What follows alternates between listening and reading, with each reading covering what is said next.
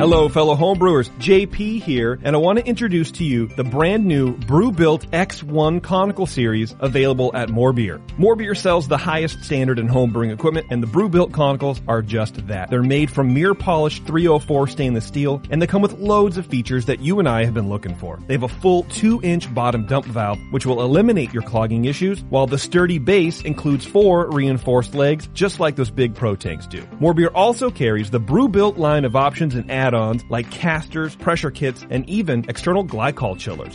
So you can find out more about the new Brew-Built X1 conical unitanks by going over to morebeer.com for detailed videos on the entire line of Brew-Built conicals. You can trust Brew-Built with your next fermentation, and you can trust Morebeer to find the right conical for you. Brew-Built at morebeer.com.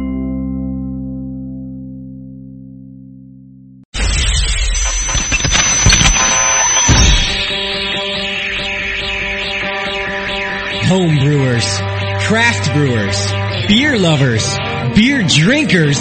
Get ready for an all new experience in information exchange and beer culture. Your only source Only source for live beer radio that brings expert brewers from around the globe. right to your home. You're not just listening to broadcasters. It's the brewcasters. On the Brewing Network. Man, it's a hot one today, guys. It's a hot one. Holy smokes. We're smoking. Yeah, I don't know about your part of the country, but our part of the country's like 100 degrees right now. Something like that. You guys know what it is outside? Your, Uh, your it's- Hummer's got to say something inside. Yeah, Right? it, it was 98, 99 when I came in. 98, 99. That's unbelievable. And it's at least 115 in the studio then. Yes. it's, we might as well have a convertible studio with the sun beating Uh, right down on It- it's us. a dr- it's a dry heat. I, ch- I kept the AC on all day though to try to smooth it out. Hey, it's how not too thoughtful. bad. It's not too Thank you. bad. I like it when I get to make fun of Dr. Scott's Hummer. How can you? he drives one of those awesome like giant H2s, you know, that you only find in America. That's awesome. it takes up the carpool lane and the fast lane. it's nice though. I like that thing. Yeah, it's pretty. I'm gonna get him drunk one time and, and let him drive. Uh, let me drive. They'll him let you home. borrow it, I'm sure. I'm just gonna be like, Doctor Scott, you can't drive. I'll drive you home. Of Don't worry course. about it." the back roads. What's your wife drive, Doctor Scott? Another giant vehicle? No, uh, she drives a, uh 540 Beamer Okay. wagon. Okay, gotcha. Ooh, I like the 120 mile an hour wagon. wagon. That's great. it's a stealth mobile. I drive a Chevy S10 pickup. 86 Honda. I can fit a lot of beer in my car, though. It's got the bed in the back, although I haven't had a lot of beer to put in it. Have lately. you slept in the back? Oh yeah, the back's great to sleep Oh, in. good. All right, enough about vehicles. It's a beer show. Welcome to. Uh, I'm going to stop numbering our shows now because they, I can't really count much. You can't past get it five. straight anyway. That's two weeks in a row. So just welcome back in general, and uh, we got a great show for you today. We don't have a guest. No, there's no brewer in, but it's okay because our plethora of knowledge combined is going to make up Yeah. for that. Isn't that right, guys? Yes. Yeah. Uh, we don't need a guest every week. Uh, we're going to fill it up with some other awesome stuff. Our trivia game is back this week. So I got some new categories, a couple new twists that I'll explain in a few minutes. Uh, let's recap last week real quick. Uh, a lot of people didn't get to tune in. Yeah, I reca- also- recap that for me. yeah. That's part of my recap that was a too. scary one. Is That I had to recap it for you guys. Uh, Drake's Brewery was in last week, and um, Roger, the brewmaster, one of them anyway. There's another brewmaster there too.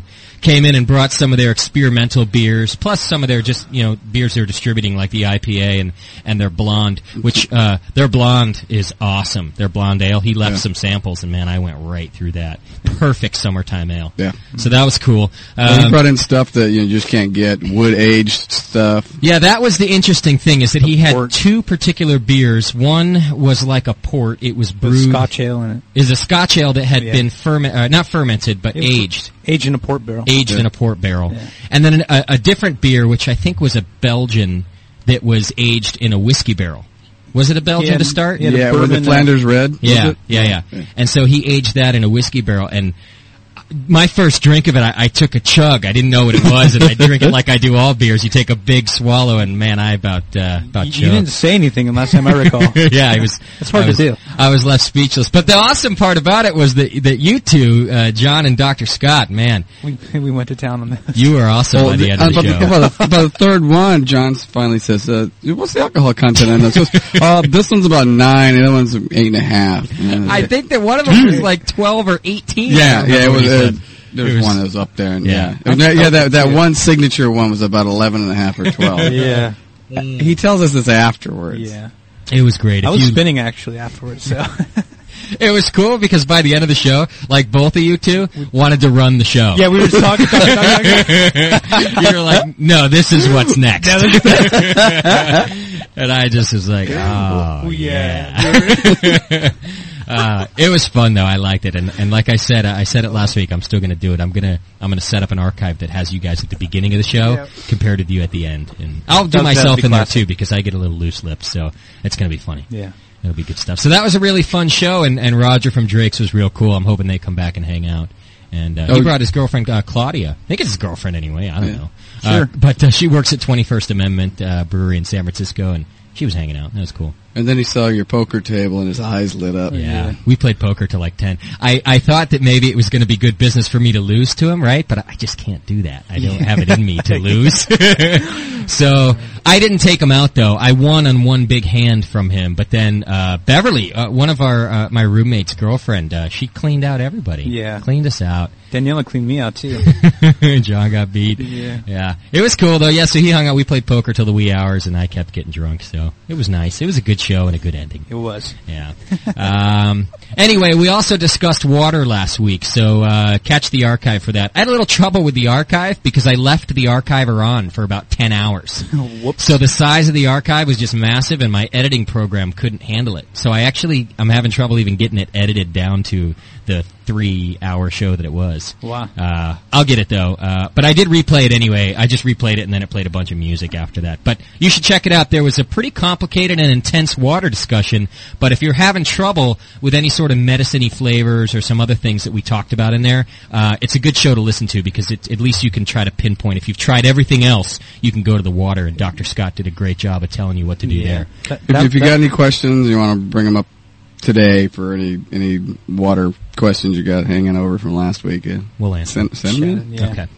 This week, what we're going to discuss. Uh, usually, we discuss these, um, you know, some of the some of the main parts of, of beer. I think we've gone through all of them. We've done yeast, we've done water, we've done the malt, we've done all that stuff. We've done hops. Today, we're actually going to uh, talk about a part of the process. We're going to talk about wort, and not just. Uh, w- we're not really going to talk about creating wort because we've done that in the other process. We're going to talk about wort from the time you turn off the flame until the time you pitch the yeast, and we're going to talk about cold break. I think we'll talk a little bit about hop break because it's part of what happens. Um, you know, that comes from from boiling your wort. Hot But- break too. so we're gonna do the hot break. We're gonna do the we're gonna do the the cold break. We're gonna talk about chillers, different types of chillers. You know, we've mentioned Dr. Scott's mega super ultra chiller. I'm sure we'll talk about that. But there's also a few other kinds, and we're gonna talk to you about those and which kinds would work for you. If you have questions, definitely call in. And also why you would even chill beer, which has a lot to do with the cold break and getting it down to temperature quickly and uh, all sorts of stuff. So hang in. That's going to come uh, uh, sort of later in the show because uh, our trivia game, I think, is going to last a little while today. It's going to be fun. We're going to try to get some listeners involved.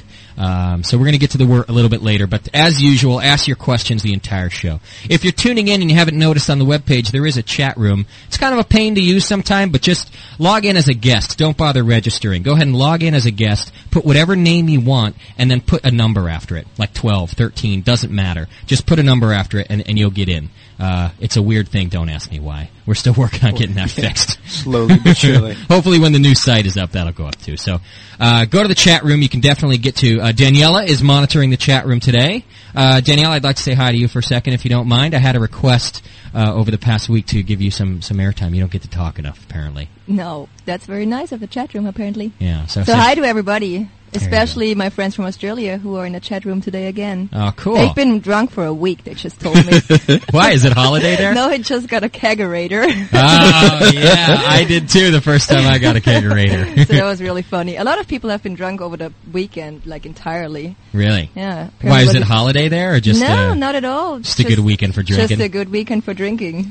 that makes sense. Uh, later on, we got a surprise for you guys. Daniela actually brewed her first beer, and we're going to let you guys try it a bit later on. Yeah, Uh, she's I'm willing. so excited about it. She's willing to have Dr. Scott evaluate it uh, with his harsh tastes. His, uh, and then, uh, you know, John, uh, Captain National Award-winning brewer over there, she wants him to have it too. So later on in the show, we also have a listener brewer that was sent in by Bug Eater Brewing, one of our uh, uh, valued forum users. I see him there all the time. I think he won Jamil's beer a couple weeks ago. Uh, he said that in his letter, and uh, we're going to try his beer. So if you're out there, Wayne, hang on because we're going to taste your beer toward the end, and uh, along with Daniela's, and give an evaluation. It'll be our second uh, listener evaluation. Great, I can't wait for that. Okay, so we'll put you back in the microphone for that, Daniela. Thank you. Anything I'm, else? you I'm wanna surprised she say? kept it away from you. yeah, true. It's like, come on, let's have it. No, he actually did not try it yet. You're the first one Oh. who gets to try it, Dr. Yeah, Scott. Cool. Yeah, yeah. So there Looking you go. forward to it. All right. and if it's real good, we'll send it out to the chat room or something. we will. All right, thanks, Daniela. So she's helping you out in the chat room today, of course, and uh, feel free to send her your questions. Okay, I got a couple of, of news items as usual. I think it's always fun to talk about some things going on in the brew world, give you guys something to mull over. Um, have you guys heard about this beer fan who developed the Turbo Tap, which will pour a beer at least twice as fast as your normal tap? Which I think is important because sometimes you just can't wait. you know what I'm saying? Uh, what he's done, uh, you guys both have a dirty look on your face, like it's, like that's a wrong thing to do. Or we've heard of it before. Okay. Matthew Yunkel's dream as a college senior was a better beer tap. Uh, ten years later, he's helping to draw a fast one with his new Turbo Tap. The finger-sized nozzle attaches to a standard beer tap and pours a draft brewski at at least twice as fast as the usual way. The Wall Street Journal reports that his company has installed about a thousand turbo taps at bars, restaurants, and ballparks, including Wrigley Field, where the Chicago Cubs play. It works by lessening the impact of the beer on the bottom of the cup or glass, reducing the foam and the need to slow the flow of the brew. Uh, Yonkel, who created it, says he created the turbo tap with a lot of R&D, which he calls research and drinking. That's funny. Have you guys seen this or something? I saw it on the website last week. Oh, you did? Yeah. On, on the TurboTap Actually, website? Chris or has what? showed something to me. It clips onto a standard faucet, and it Okay. just submerges all the way in the pint glass, fills from the bottom up. Feels from the bottom. yeah. Oh, okay. You So can have a it's higher pressure on your CO2, just- Right. serve faster, Okay. more beers at a time. I, I still like the faucet they have at, at B3. this It- is it's super. Yeah, it's, it's the October- Oktoberfest faucet. It'll pour a liter of beer in five seconds. Is that right? a liter. A liter. Wow. Five seconds. Without uh, a lot It's of got, a, foam or it's got anything a else. flow control on the Yeah. side of it. Oh, okay. So you get like 30 pound pressure, boom, you're done. Gotcha. And wow. yeah, it, the foaming's not, but it's 250 bucks. Is it really Yeah. just for that? Yeah. Fast beer, man. Hey, if you got it, it's worth it, I say. On a hot day, you gotta pour that stuff well, quick. Oktoberfest, that's a party. You got to be pouring. Right. So anyway, I thought uh, maybe you guys want to look into that. If you need to pour faster beer at home, check out Turbo Tap somewhere. Um, have you guys heard of this beer spiked with nicotine coming out of Germany? Gross. Uh, it's called Nico Shot. and uh, basically, it's designed to help smokers stop smoking, a lot like nicotine gum. Uh, it's been around. Uh, the, the news report came out the beginning of July, so some of you guys might have heard of it. Now they're going to be drunk. Yeah. Nico Shot is a cit- uh, this is this is the quote from the company who made it. It's a cigarette satisfaction in a beer without the smoke. Uh, three cans of Nico Shot is comparable to an entire pack of conventional cigarettes. And best of all, there's none of the tar or carbon monoxide that comes from burning tobacco. Similar to nicotine gum, Nicoshot is considered the nicotine replacement therapy and provides a steady, controlled release of nicotine. I think that three cans and a whole pack of cigarettes, that's a lot of nicotine right there. Yeah. Um, Nicoshot is brewed to the German purity law and contains 3 milligrams of naturally derived nicotine alkaloids, 63 calories, and 4.5 carbs. Wait, how does that fit Yeah. into the German purity law? huh? well, I think that they probably brewed it to purity, and then I guess they added it thought after there's- the But you fact. can't add. You can't they, add. They can't even It's add purity law. carbonation. Well, I told you, I read you guys that story a few weeks ago about the one company who finally did win that he can call his stuff beer according to purity law. He adds uh, sugar syrup after fermentation. So they're starting to let in some after fermentation type of stuff. But this guy says it's it's it's according to the German purity law. I agree with you guys. I I think that's uh, questionable Yeah. if he's adding something to it. Um, the beer is 6.3% alcohol by volume per 250 milliliter shot can. Uh, the beer is fire brewed separately, and a standardized herbal extract of the natural tobacco leaf is added at the end of the brewing process. So there you go. If you're trying to quit smoking, you might uh, try this Nika shot because you get to drink and smoke at the same You get a- time. yeah, that whole different addiction. Well, when I quit smoking, one of the toughest things was was drinking uh, because that's when you s- e- e- even as a like if you're a moderate smoker, when you drink, you go out to bars at night, you're a like super smoker. Yeah. You just smoke twice as much. I so remember now those days. I guess you get your nicotine high while you're smoking yeah, too. So And a lot of the bars, especially in California, they won't let you smoke. where you can't smoke, right? You can drink a Nika shot. I think it's a great idea. I don't know. Leave it to the Germans to come up with that, though, right? Mm-hmm. Yeah. How much is it for a nick shot? I don't know. It doesn't say. Oh, darn. Does That's a Bevmo good- have it? It's a good question, though. Uh, if anybody's going to, it's going to be Bevmo, isn't it? And it's going to be warm and. How about you still. dry hop a carton of cigarettes? Ah. Hey, you, you probably use a hot bag. oh God! It, can you imagine the taste? Actually, though, cigarettes smell good before they're burnt. So I or, or wonder no, if- and actually the, the first puff when you, I Yeah. never smoked, but it, the, that first one you light, Yeah. it smells different than all the rest of the. you're right. It's quite nice, You just get actually. a bag of that nicotine, just dry hop it. yeah, yeah. Let's do it. If anybody out there has ever tried a Nika shot, if you're from Germany or, or anywhere in Europe, uh, Yeah, but what's a carton give of us a call. I cigarettes want to know. cost now? By the way, the, the uh, Get those bags. carton of cigarettes is expensive. They're like f- it's like five fifty a pack or so. I don't know what carton of cigarettes Oh. Pretty- is. pretty moistened bag. Uh, the number here is 888-401 beer. By the way, I didn't give that out enough last week. Apparently, if you want to Um, call in I about Nick posted on shot or forums, anything yeah. else, 888-401 beer. Okay.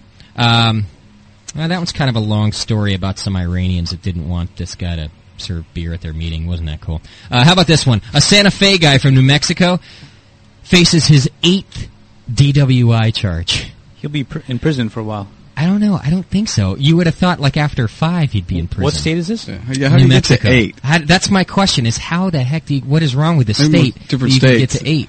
I uh, uh, I I think that drinking and driving we try to say as much as we can here. It's just uh, it's a terrible thing to do. Don't do it. I thought I read this story because I just think it's really interesting how a guy gets to his eighth. But he also said some funny things in there. Um, all right, I'll give you the whole story. Santa Fe resident Moises Gonzalez, who in 1985 pleaded guilty to driving drunk in a crash that killed three teenage girls, Wow. again has been charged with driving while intoxicated, police said. The latest charge was the eighth time Moises Gonzalez of Santa Fe has been accused of driving while intoxicated. He was arrested on July 1st after he swerved on a road and almost hit a police car. He's quoted as saying, Moron. I don't have a problem drinking, but when I do drink, I get caught. That's what he said. you do have problems at eight times.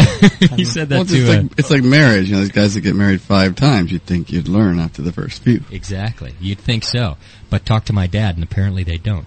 Uh, okay. But that's neither here nor there. According to a police report, an officer followed Gonzalez home on the night of his latest arrest, and as he got out of his truck, two empty beer cans fell from his vehicle.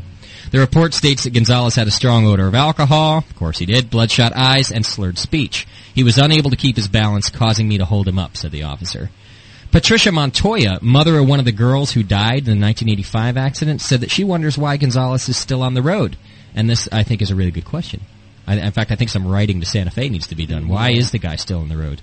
Uh, she said, I don't think he should be driving after what happened with my daughter. I was hoping he would never drive again. Gonzalez's most recent D- DWI charge is pending review.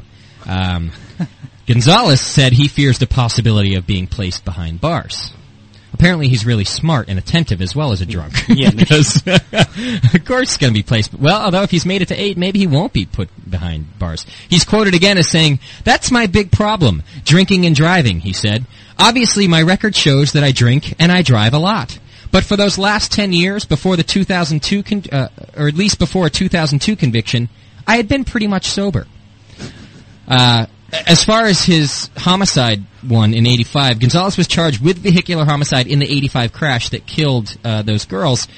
Um, so he's a murderer. but in that case, court es- experts testified that Gonzalez could uh, he could not have avoided the accident even if he were sober. Witnesses testified that the teen's car had darted out into traffic too quickly to judge, and uh, the judge uh, dismissed the charges. Uh, but Gonzalez still pleaded guilty to a DWI charge and was sentenced to 90 days in jail. So uh, he's also served time in jail for his other separate occasions. Uh, his license was revoked in 2002, but it was later reinstated. So He has nine lives. I, you know, I think that's ridiculous. Uh, She's eight of them already. Yeah. I'll tell you this, um, just because I'm an honest guy, I got a DUI not too long ago, and uh, it was one of the best things that ever happened to me because, for one, I didn't hurt anybody. Uh, I had driven, um, you know, not hammered before, but but I was over the limit, and uh, since then I, I don't go near my vehicle since it happened, and I, I'm lucky that nobody ever got hurt. I didn't get hurt. I didn't hurt anybody else. Uh, when I went to see my attorney after I got it, the first thing he said when I sat down in his office was, "All right." almost 80% of the people who come in here with a first DUI come back into my office with a second DUI.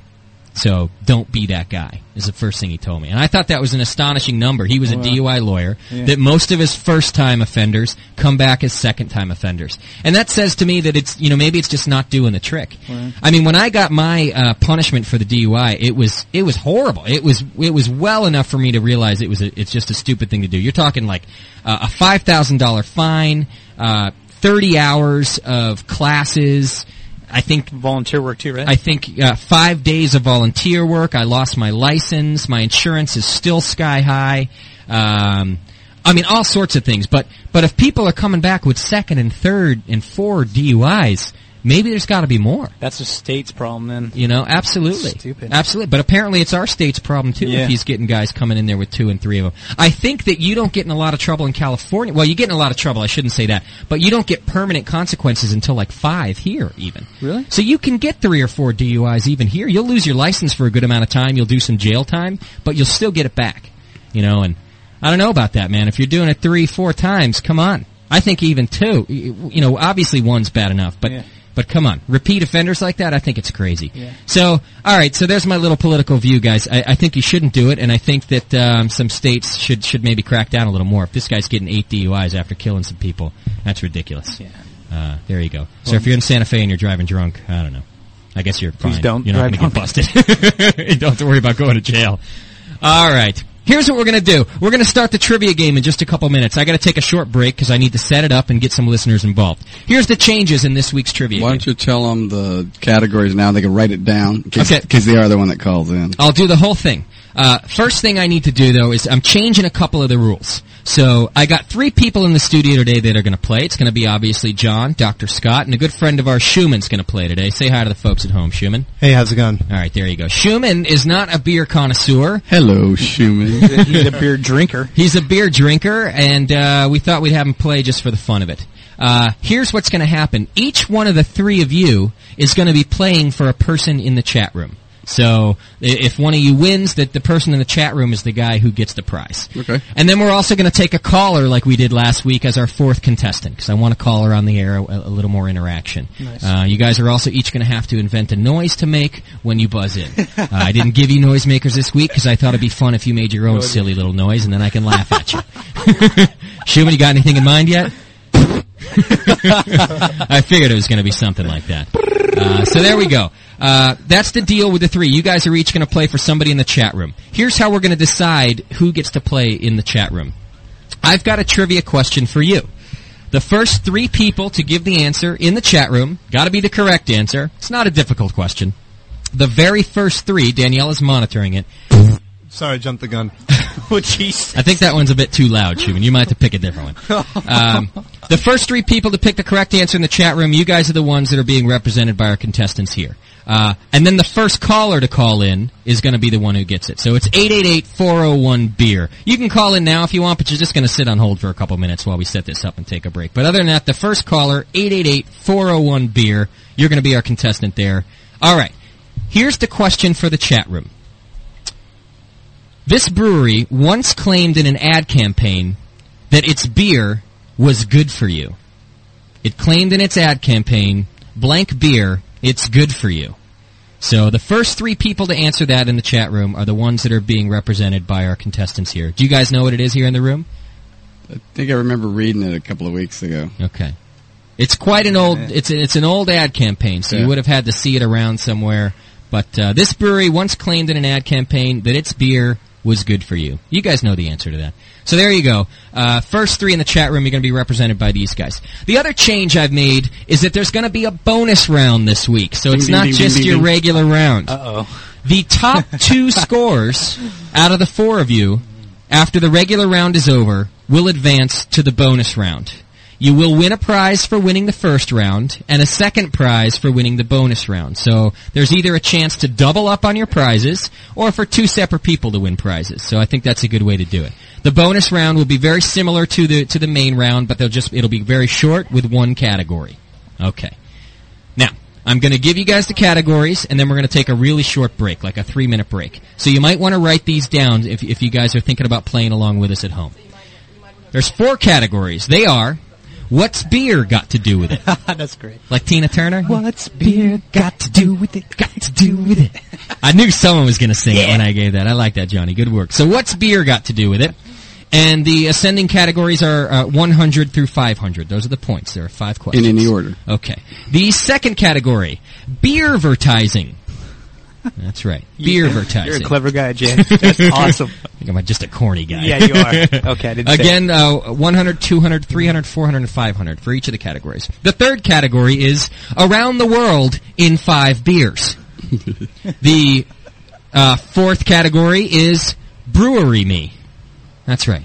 it. brewery. Brewery me. Can't even say that. That's gonna be fun. I should have I should have saved it for the end of the show to make you guys have to say that. Brrr. Okay, so once again, it's what's beer got to do with it?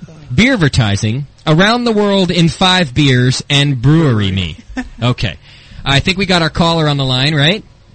Okay, let's keep them on hold. What about the chat room? Are they still working on it? No, they were so bad. They're already ready. Well, That's- maybe I that's don't even cool. need. To, all right, I do. I just want to take a really quick break because I got to set it up. So uh, let's see. How long's this song? This song's five minutes. So hang in there, guys. We're gonna be right back in five minutes. The Brewing Network, saving your life, one beer at a time. All right, kids, we're back. I think we've got all our contestants set up to play. The game's ready to go. John's ready to go. He's pumped. All right, wh- what we decided to do with the chat room is let them choose who gets to play for them, and we've also got our caller Choose in wisely. here. So uh, I think they've already chosen. We'll let Daniela announce that in just a second. Let me get our caller on the air here. Go ahead and uh, do that. All right, you're on the air with the Brewing Network. Who's calling? Hey, this is Daryl from Orlando. Daryl, how you doing? Good? Is it uh, as hot as it can get over there, like it is here, or what? Oh yeah, Yes. Africa hot here in the summertime. Really, Africa hot. That's hot. it is hot. Yes. I like that. I'm gonna start using that now. Yeah. It's Africa hot. What are you drinking right now, Daryl? Uh, some homebrew, the Imperial Stout. Oh, okay. What? nice, nice warm weather beer. Yeah, Yeah, well, yeah. you must be sitting in the air conditioning. Oh yeah, I got it going. okay. Happy to have power, no hurricanes. Oh, nice. Yeah, good for you. It missed you, didn't it? Went headed toward New Mexico or something, didn't Oh, it? Or, No, no, it's, it's headed Mexico straight. Almost. oh, just straight to Mexico. Straight, yeah. Oh, okay. Ah, lucky you. Sucks for them, I guess. It happens. right. All right. So you ready to play the trivia game? Oh yeah. Do you have the categories written down already? Oh you should. no, I don't You, actually. you don't have to, but it might help you. I'll read them once more. Um, it's what's beer got to do with it? Sing it, Johnny. What's beer got to do with it? Got to do with it. Thank you, John. You're no Tina Turner, but I appreciate it anyway. Everybody's got the legs. Uh, the second one is beer advertising. The third one is around the world in five beers. And the last one is brewery me. I like that. Okay. Daniela, who in the chat room, uh, who have they chosen as their contestants? Will you give Daniela the microphone, please? Who are the John? people yes, in here the we chat go. room? And yeah, who's playing and who have they chosen? All right, we have Crutch playing with us tonight, and Ah. he chose the smart one, Dr. Scott. Oh, thank you. All Were that- right. Was that his words or your words? No, that was his words, actually. cool. Okay. I hope I can make you proud. It All right, it Crotch Rot's playing with it is Dr. crazy Scott. how quick those kids are in the chat room. You know, Ah. you just announce a question, and then I have like 20 answers here on my screen. Wow. Oh, by the way, if you're not in the chat room, which you should be, it's a lot of fun. The answer to the question was Guinness. Guinness used to advertise a long time ago that their uh, beer, that said Guinness. it's good for you. Brilliant. so, okay, go on. And then Aaron was the next to pick uh, a representative. He actually picked Schumann. Schumann! Yeah. You Dude, actually got a vote, Schumann. Schumann. Aaron, I just want to say ahead of time, I'm so sorry. I actually They- thought it would be like elementary school where you're the last to be picked for the, for the kickball. yeah, it's really team. weird. It happened all the time in kickball. He's cleansing his palate over there. Yes. Okay, go on. And then we have Trev65, and he's gonna be represented by Brewcaster John. Okay. All So right. good luck to everybody. Good luck. All right. Yeah. Thank you very much. Daryl, you still with us? Yep. I'm Oh, on. okay. You guys in the stu- Daryl, you just have to say your name to ring in. Okay. And it's first come, first serve. So when I say the question, if at any time you know it, just yell Daryl. All right. Okay. That's the only way we're going to know that you're buzzing in. Danielle is going to help me judge who does it first. You guys in the studio have to make up a silly sound. Oh my god. Uh, John, have you have you made up your sound? Oh, I like that one. That's a good one. That's John's sound, Yeah. which also belongs to who? Uh, in the chat room, who's John's uh, affiliate? Let's get these right. We have to have it all down. Trap. Trap. Okay, you're keeping score, you know, right, Daniela? Trev. okay, Doctor Scott, what's your sound? I'm gonna hit the button, the remote horn button on the H2. Can you hear it in here? Try it. We do it. Wait, hold on. We got to try I it. don't. Nah, I don't think it's going It's to not work. gonna work. Maybe the Oh, oh, it's not soundproof still going studio out is there. blocking the the sound. You're going to have to make up a silly noise with your mouth. I think. Are you just going to jingle your keys? Yeah. Hummer key. Okay. Okay. And Schumann. Wow, Okay. That worked. Better than the other one. The good thing is he won't be buzzing in very much, so we won't have to hear that. Okay, uh, I'm going to go ahead and let our caller start. You get to pick the first category, Daryl, because uh, you're brave enough to call in. And you guys, here's what you're playing for. To win the first round, we're going to give you a B3 T-shirt, right? Uh, we're going to send it out to you, I don't know, sometime next week. So if you win the first round, there will be two winners of the first round, but the high score gets the t-shirt. Those two top scores will move on to the bonus round, and the winner of the bonus round will actually get a $20 gift certificate to B3, which we like to give out because then you get to get your own beer supplies. Yes. Okay, so Daryl, of those four categories, you get to pick first. You can pick any numerical value. And if you need me to read them again, I will. Uh, How about around the world in five beers? Okay, and for what, you have 100 through 500. Oh. Yep, okay. you can pick any value. It, it- they're tougher as you get to the 500, Oh, but we'll uh, start obviously off- you get more points. We'll start off easy then. Hundred. Going for the 100. Okay, anybody can buzz into this question. Here's what you have to do. I'm going to name a beer, and you're going to name the corresponding country that it's made in, okay? Or at least originally made in. Oh. Steinlager. Oh, Dr. Scott. New Zealand. That's correct. 100 points for Dr. Scott. New Zealand is where Steinlager is brewed. Okay, Dr. Scott, you have control of the board. Go ahead, please. Uh, let's go for beers around the world for 300. Okay, for 300. Skipping the 200, so that's still left. Are you ready, Daryl? Yep. Go ahead. Tiger Beer. Oh, I think that was John. Go ahead. Africa. Incorrect. Tiger Beer. Schumann. India? Incorrect. Tiger Beer. Thailand. Incorrect. You want to take a stab, Daryl? You're the last one. Oh, It's a tough one. Sri Lanka. No. Good guess though. Singapore. It's actually brewed in Singapore. They're just starting the market over here, so that was a little tricky for you guys. That's close. That was the 300 question, so wait till you get to the 500. Oh shit. now, who knows? Uh, you never know how tough they're going to be. Uh, Dr. Scott, you still have control of the board. Go ahead, please. Okay, let's go. What's beer got to do with it for 200? That's a good choice. This is I like this category right here. Okay. What's beer got to do with it? This beer was named after an American president's brother. Dr. Scott. Billy beer. That's correct. Did you know that, John? did. Ah, you My didn't get it. grandfather gave me a can of that. Okay, that's another 200 for Dr. Scott, and he retains control of the board. He forfeits points to me. yeah. Uh, let's go with what's beer got to do with it for 400? Okay. Going right for the big points. Dr. Scott wants to win early. In the TV show Laverne and Shirley, what was the specific name of the place the girls worked? I don't have cable, so I'm sorry. Oh, come on, John. Didn't you grow up with Laverne and Shirley? no, he no. is too young. Oh, I did. I love that Doctor show. Scott could be my dad. Daryl, you ever watched Laverne and Shirley? Oh, it was the brewery, but I couldn't tell you where. Okay. Uh, just the name of the brewery. It was a brewery, that's correct. So we're looking for the name of the brewery. It looks like everybody's. Uh, I'm sure everybody's they got it in the stumped. chat room. Did anybody in the chat room say it? Uh, it was not Sam No. Adams. No. Danielle is somebody in the chat room said it. was Sam No, Adams. it's- Tiger beer? No, it's like a Milwaukee one. It's, It's actually called Shots yeah, Brewery. I, I, I think it's Schlitz or Schlitz or something like that. Yeah. Shots Brewery is what I found. I, so nobody gets the points for that one. Uh, I'm going to give control of the board to Daryl though, just because I can. Go ahead, Daryl. Uh, go back to beers around the world. okay, and uh, you have 200, 400, or 500 points to go for. Uh, let's go for 500. Okay, he's going for the big one. I like that. Castle Lager. Austra- Daryl. Go ahead, Daryl. Uh, Austra- Australia. That's not correct. Not correct. Castle Lager. Anybody can buzz in. Where's the BJCP uh, book? Anybody in the chat room know that? I'd be interested to know too. Where's- Castle Lager. Anybody want to take a stab? Where'd you get this? Uh, I'm not revealing my sources. I find these things all over the internet. Yeah.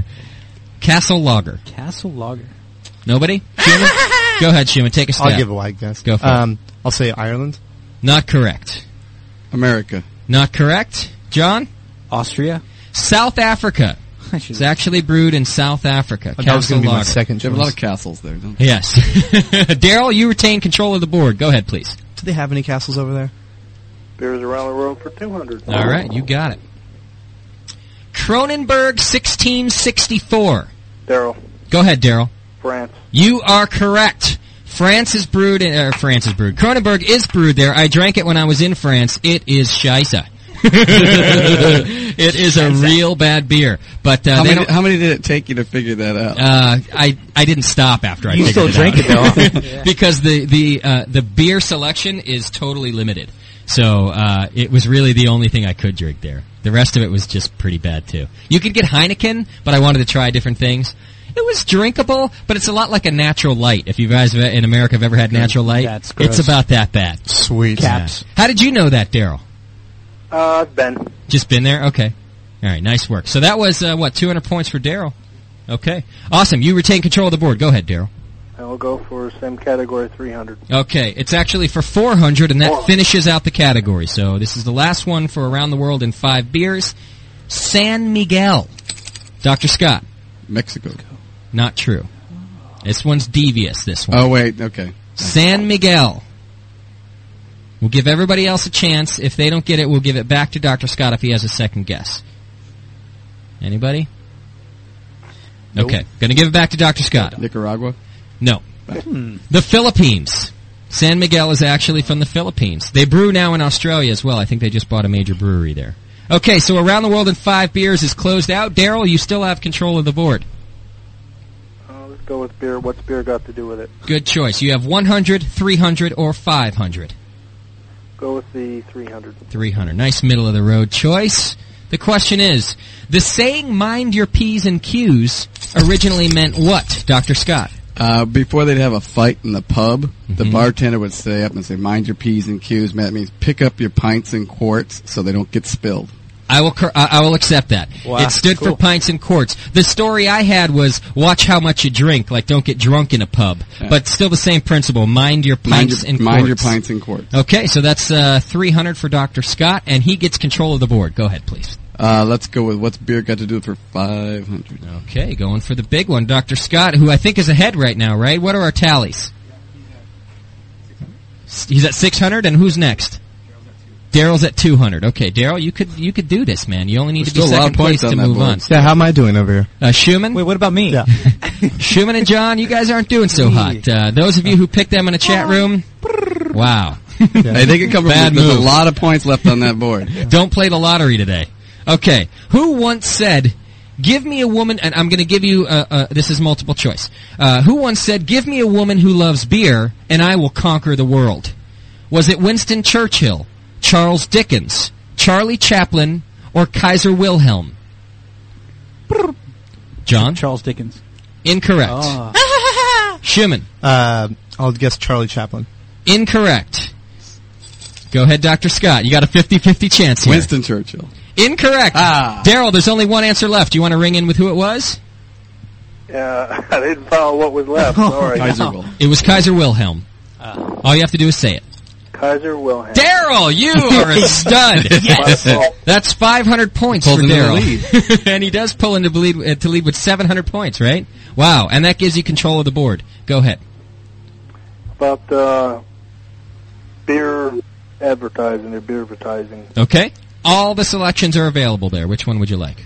100. 100. Beer advertising. I'm going to give you a slogan and you're going to tell me what beer used it.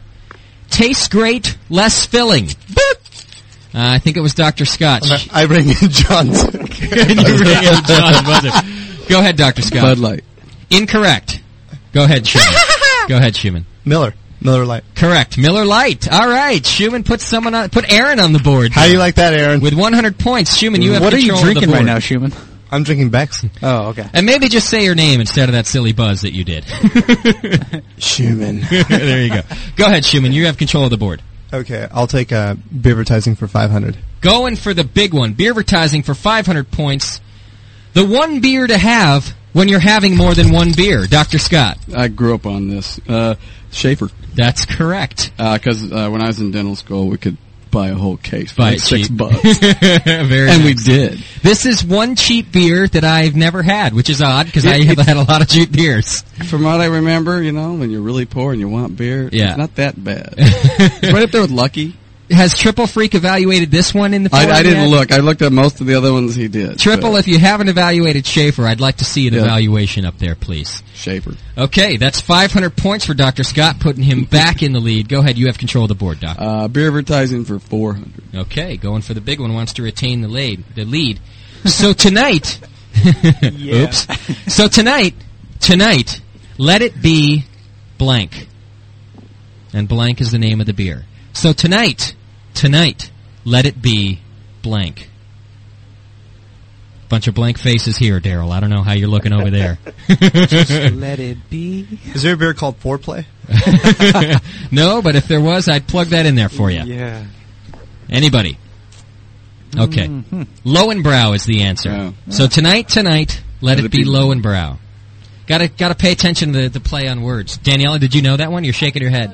She knew it. Daniela knew that it was She Lowenbrow. should be representing. Should have made her a But have you contestant. ever let it be low and bro? Okay, sh- uh, Dr. Scott, you still have uh, control of the board. Okay, uh, let's go to Brewery Me for 400. Okay, going for the big one. It's the first time in this category. Where is the oldest, and I'll accept the state, where is the oldest still brewing brewery in Australia? The oldest still brewing brewery in Australia for 100 points. I would suggest if you know any Australian states, take a stab. Queensland. Incorrect. Are there any? Nobody knows anything about Australia. Poor Australians. Are they answering in the chat room? I'm curious, Daniela. Okay, I, I'd like to know uh, if they know that the oldest still brewing brewery in Australia. Nobody. Oh, Okay, it's actually Cascade Brewery. It's in Hobart, Tasmania. Tasmania, the island off of Australia, but still part of Australia. Oh, do they? What do they say in the chat room? Adelaide. Adelaide? Yeah. Sorry, guys. Well, you didn't answer fast enough. Uh, who had, who had, Dr. Scott, you still have Uh, control. let's go to the same one. Brewery Me for 500. 500. Doc wanting to pull away once again. Which Canadian brewery once sold a brew called Cold Cock Winter Porter? Wait, what, what, what was the name of it again? Oh, Cold Cock Winter Porter. Cold what? which I would have bought, by the way. yes, uh, it was a Canadian brewery, and it sold a brew called Cold Cock Winter Porter. Canadian listeners in the chat room, again, I would like to know if you guys know the answer to this one. Bunch of blank faces here. Sarah. Go ahead, Schumann. I know one. Moosehead. Not Moosehead, no. Labatt's. Not Labatt's. It's a tough one. It's Big Rock Brewery. Big Rock Oh, Brewery. that one. That one. That one. Isn't that interesting? Uh, Cold Cock Winter Porter by Big Rock Brewery. I like that. They can Daryl, advertise that. I'm Cold going to give Cock you by Big control of the Rock. board. Go ahead. What do we got left? You got uh, 100 points for what's beer got to do with it. A couple in beer advertising. Three in brewery me. I guess what's beer got to do with it? We'll polish off that one. All right, we'll clear out that round right now. To whom did Anheuser-Busch send the first case of Budweiser beer produced after the repeal of Prohibition in 1933? He sent them a case of beer after the repeal of prohibition. It was a person. Who did he send it to? A president? It was, but I don't know. Yeah, the president. Uh, Dr. Scott? Let me do the math here. I got it. He's checking his history book. Yeah. Checking it twice. You can say Roosevelt. Roosevelt is correct. That's another hundred points for Dr. I Scott. had to do the math on that one. you had to count back Reagan. no, no, I, I knew he was in for four terms. and I knew Okay. when he died, and I had to go back to see if he was the president or There if you it was go. still Cleveland. Roosevelt is correct. Doc, I'll give you control back of the board. What? Okay, let's go to brewery meat for 200. 200. Okay. Who's in the lead right now? What are the two scores, uh, Nathan? What do we got? Dr. Scott's i- in the lead and Daryl is second and with 700. What's the third place? And has John been on the board yet? John is not yet on the board. Come on, Johnny. I'm horrible at this. This brewery is owned by Fritz Maytag, scion of the famous washing. Oh, I think that was Dr. Scott ringing it. Daniela, was it Doc? Uh, sh- you're going to say John? Okay, Mm. I will John. gi- we'll give it. John, go ahead. Anchor Brewery. That's correct. Anchor Brewery in San Francisco, right? Correct. Anchor Brewery, owned by Fritz Maytag. John, that gives you control of the board, I've been there. and you have John's 200 points now, my friend. yeah! Go ahead. Uh, brewery me. Brewery me for 100 to 300. 300. Going for the big one. Okay. Where is the oldest brewery in North America? Oldest brewery. in North America. So that's not just the United States for you geography non-buffs. Oldest brewery in North America. You want the country? City? Hmm. City. Schumann. Go ahead, Shimon. I'm going to guess Mexico City. Incorrect. Incorrect. I'll accept country here real soon if nobody knows the city. Canada. There you go, Daryl. It was Montreal, Canada, actually. Montreal, Canada. Hey. That's 300 points for Daryl. Daryl, and that gives you control of the board. You have one category left in brewery me and two in beer advertising, either 200 or 300. Uh, brewery me. Okay, we're clearing out that category. What was the original name of the Anheuser-Busch Brewing Company? The original name of the Anheuser-Busch Brewing Company.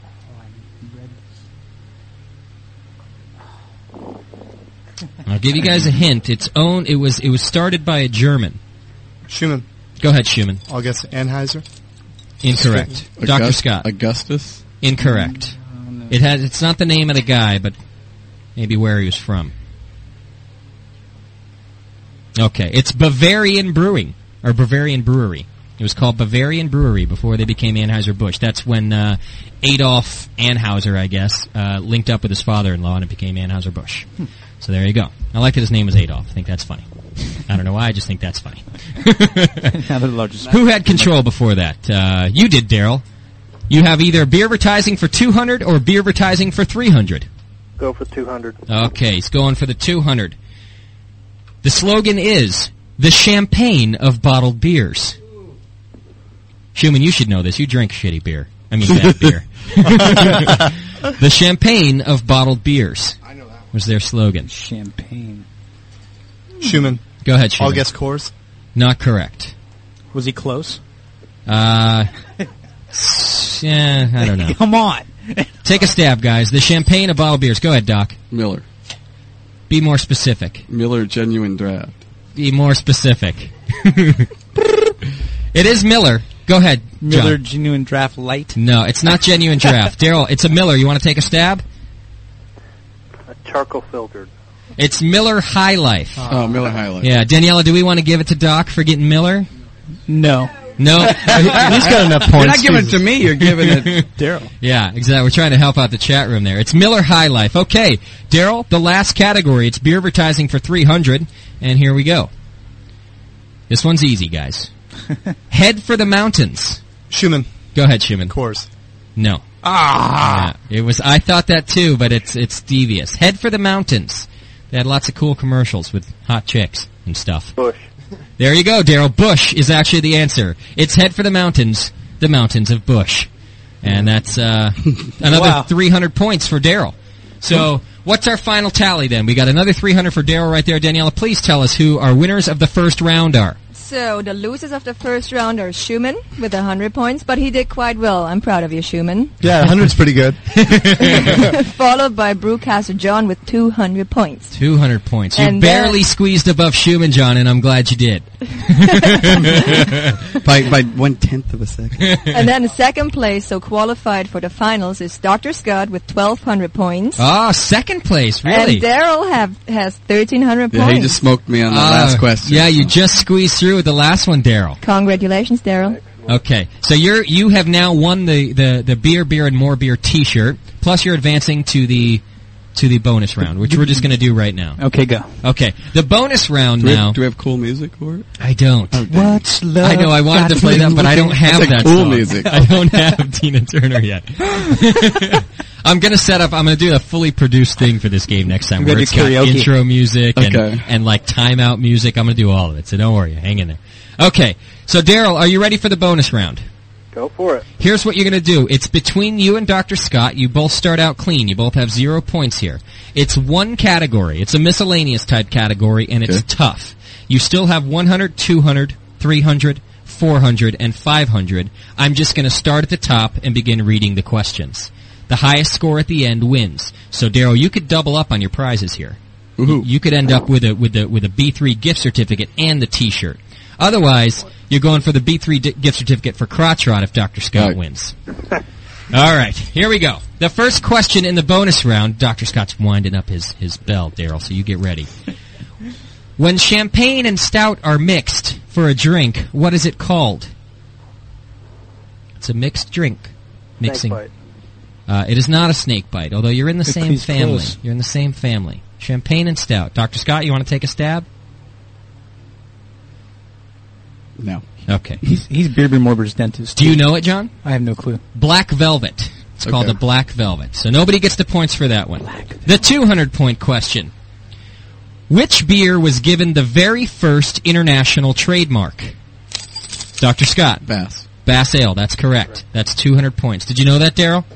Yeah, but I was slow. A little slow. It's that Imperial Stout. Tough when you're put on the spot, yeah. Okay, for 300. During the Middle Ages, which country did most of the Trappist beer come from? Belgium. That's correct, Belgium. Nice work. Daryl, you know your stuff. I 300 thought it was a points trick for question. Daryl. I was going to go for Belgium. but I thought it was a trick question. That puts you ahead 100 points. The 400 point question. The German term Bach translates to what? Dr. Scott. Goat.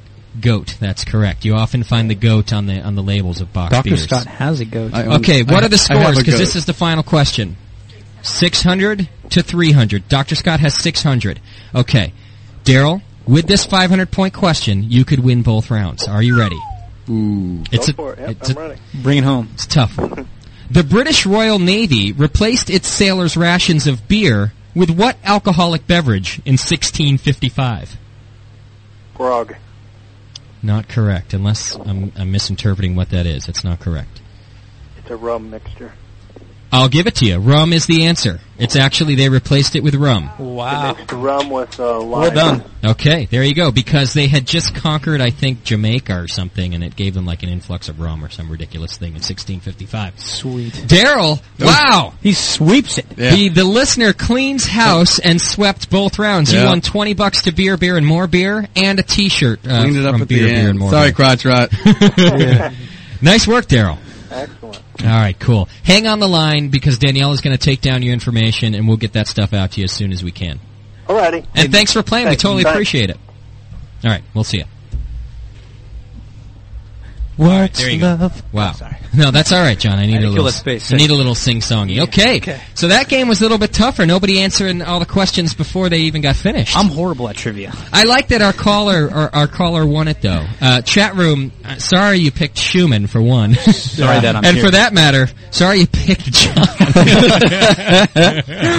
but uh, Come back. Those I- of I'm you, feeling it. who- uh, Dr. Scott, you gave a nice run for it. You barely lost in that. Well, last I round. thought that Belgian question, the Trappist one, was a Yeah. trick question because you're, Really? you're famous for that. And I, I, I started to shake. I go, no, he didn't. It was the Belgian word, isn't it? right. He was- you know, I thought That's about 400 points or 300, 400 points. You Yeah. were you were going to trick me. It was a big question. You're gonna trick me It on was a that big one. question. I thought about making you guys lose points for ringing in and giving wrong answers, but then I realized that the questions were pretty tough, and then I thought nobody would answer any of the questions. It's- Besides, it's too much math. Yeah. And I also, I also think Aaron should get a runner-up prize. Mm-hmm. for just for picking Schumann, you know what? If we had one, I would give him. You got a heart of gold, Probably- Aaron. I we should appreciate probably have that. a last place prize, the we should. turtle prize. All right, thanks for playing in the chat room. Sorry we didn't get you guys. Um, we're going to take a short break, and then I think we're going to begin our wor- our work discussion. You guys down for that? Let's do it. Okay. Uh, what am I playing? here? A little bit of Verve. We'll be right back. It's the Brewing Network.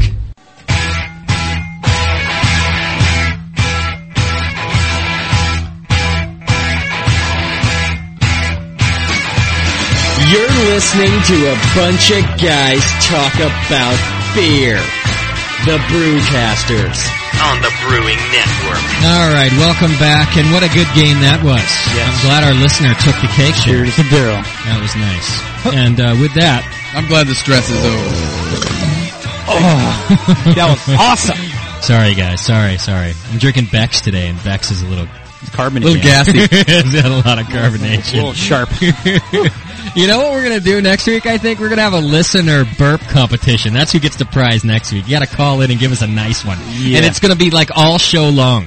So you can call in just at random next week and give, you know, if anybody wants to test it this week, call up and give a, you gotta like hold on to the thing while you're dialing and then wait for us to put you on the air. if you wanna do a test run this week, I think that'd be fun. I'll bring Just, uh, I'll bring my four year old and he's amazing. Okay, nice. and then we're going to have a Bryson. listener burp contest next week, all throughout the show, and then we'll judge the best We mean one. all throughout the show. Well, I mean, No just good call, as we're having our discussion, call in at random, and uh, the best one by the end of the show, we'll judge all of them, gets the prize next week. I think that's what we're Do we going have a judge she made out of her? I think it'll be fun, because burping's an important part of Can we get microphone Beer. screens More for that? consumption. yeah, please. All right, so uh, good job in the game, everybody. Let's move on to our work discussion. And actually, just real quick before we do, our chat room's awesome today. Bunch of people in there hanging out and Yeah. doing cool stuff. So uh, if you guys have questions from there, uh, as usual, Chat type it up, them, baby. Type them to Daniela or call 888-401-BEER. And you could be on the radio too. E That's right. You can ask us your questions, or you can just burp at us. That'd be cool too. okay. Should be a dial in for the trivia. But no verps. Yeah, no verbs. Those are fake. No, verps are vomit for burps. we get some chunks too. oh, Ah. nasty. Yeah. All right. So we're, we want to talk about wort, but we don't want to talk about the production of wort. We want to talk about post-boil wort, basically, from the time that you turn off the flame. Although we're not, you know, we want to exclude questions about wort before that, but we want to talk about the process, which I think is is often looked over too quickly uh, between turning off the flame on your wort and pitching your yeast. Uh, because besides just sanitation, there's a lot of things that go on there and a lot of different techniques that you can do to make your wort a healthier and more productive wort for your and, yeast and less off flavors. less exactly. Right. So uh, let's get started by talking about hot break, which I know comes from the boil, but it sets us up for, for our cold break, which is which is what's supposed to come right after the boil. So, Dr. Scott, give us a brief overview of hot break. Uh, hot break is the coagulation of the proteins in the wort. Uh, by and they will coagulate by denaturing them with the heat. If you look in the rolling wort, you're going to see something that looks like kind of egg drop soup. Yes. and it's the, like kind of floaty guys that are just churning around in there. And that's the denatured proteins from the heat and they, they kind of just glom together. Okay. And that's basically what it is for the hot break. And, Okay. and a full rolling boil is what you're going to get through that. It clears the wort. It kind of gets these proteins just to hold themselves together like egg whites in a soup. And then we'll deal with them later. And you need uh, uh, like a, a, a strong and a, and a very effective hot break. Is, is the best thing you can do for your wort because you're you're isolating those proteins for what need to be done. Right, later. because it will be carried. If you don't do that, uh, the, they're very then the proteins are very small. Well, on a molecular basis, they're very big, but in, in, you know, in beer wise, they're small unless they're coagulated together, and they're hard to get out of the finished beer, and they will contribute to bad things later on, like most likely chill haze and early staling of the beer. Is Okay. that why you boil? To break down the larger proteins from There's the a mass? lot. There's a lot of things that go on in the boil. We could talk about that all hour. Okay. Um, there's a lot of things. It- Let's just stick with the hot break. And, Okay. And you were, we're trying to you know get the lipids and the the proteins. Okay. To help clear the beer, basically. Okay. One, one of the many things that we do to end up with cleaner tasting, clearer beer at is the to end. break And- up the lipids and the proteins. um, yeah, it, no, it's actually to kind of get them out of solution. Okay. And to, you're actually making them in clumps. You're clumping them by denaturing. Denaturing is like when you cook an egg. Uh, that clear runny stuff that's the white part, when you cook it, you're denaturing those proteins and they glom together and they, they make the white part of the egg yolk or the egg white and that's what you get out of that. And it's a lot easier to separate them out of the liquid. Okay. Then we'll get into the cold break after that. Right. And it- it's all about separating that kind of stuff that you don't want in your finished beer. Okay. I have a question about it, uh, which which you may have already answered, but I want to be specific. I first learned about hot break from John when I went to. I had already brewed a batch myself, and then John invited me to go brew all grain with him and, and watch how he does it.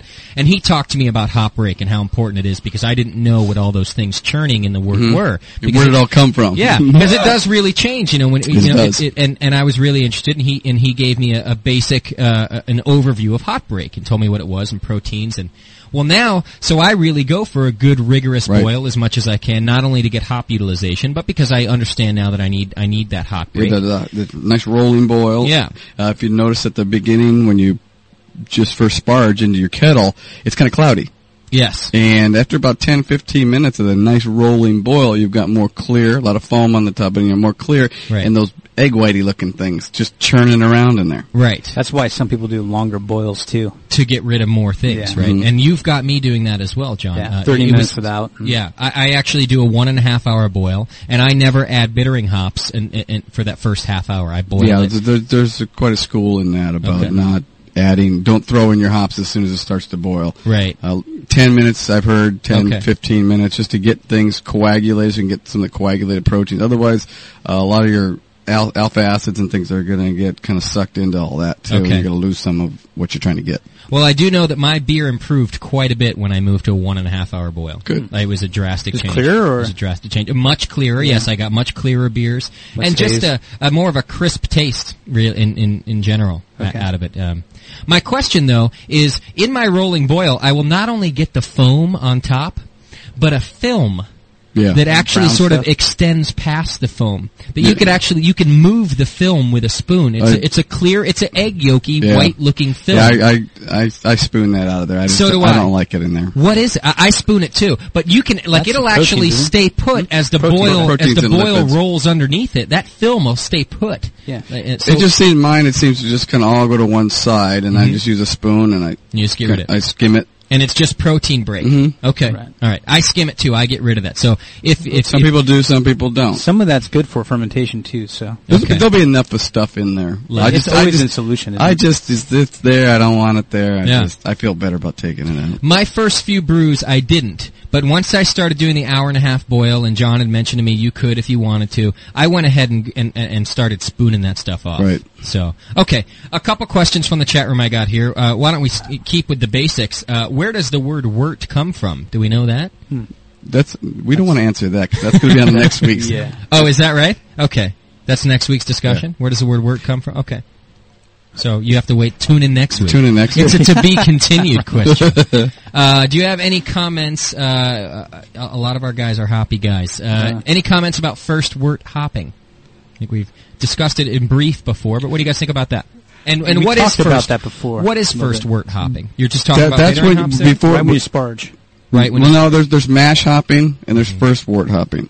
First wort hopping is you're sparging into your kettle and it's 158 or whatever it is. You throw your hops in then. Uh, there's good research on that. Uh, what you're going to get is you're going to let a lot of the not so much the bittering stuff, but more of your aroma and flavor things have a chance to actually dissolve before they volatilize off. okay. If you throw something like your hops in to a boiling wort, all it does is it just boils right off. And it doesn't stay where it's put. But at a lower temperature, it gives it a chance to actually dissolve and turn into something else and stay in the liquid. And then as the temperature goes up, it's already solubilized and it's in there. So you're going to get uh, some extra added benefits from your flavor and your, You're gonna your preserve aroma. that then. You're going to preserve that early on, Right. And it'll it'll it'll make it through the boil okay. and it, you'll get a lot more smooth kind of flavor and aroma things. And it, it's a big arguing kind of, Wouldn't mash hopping though actually leave some of that behind because it's going to be filtered out through the grain bed? but that's not mash hopping. That's first word Uh-huh. hopping. But you said that mash hopping and first wort hopping were the same thing. no, they're not. Mash hopping is you actually put the hops in the in mouth. the mash. But couldn't Okay, that be right. considered first wort hopping? It could be. It could be. But when it, Okay. you get a different flavor threshold from the hops, if you did mash hopping versus first wort hopping? Well, you're, you're looking at when you're first wort hopping, you're trying to get more of your late hop addition things to stay in there.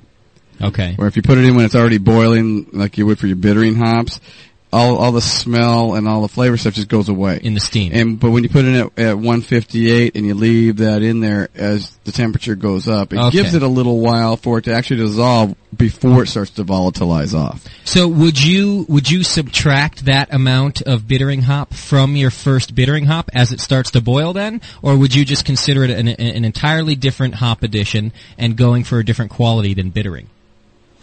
I would make it part of my I flavoring. would, I would, well, It- I would, I would probably add it into the bittering because it's going to be there through the whole boil. Right.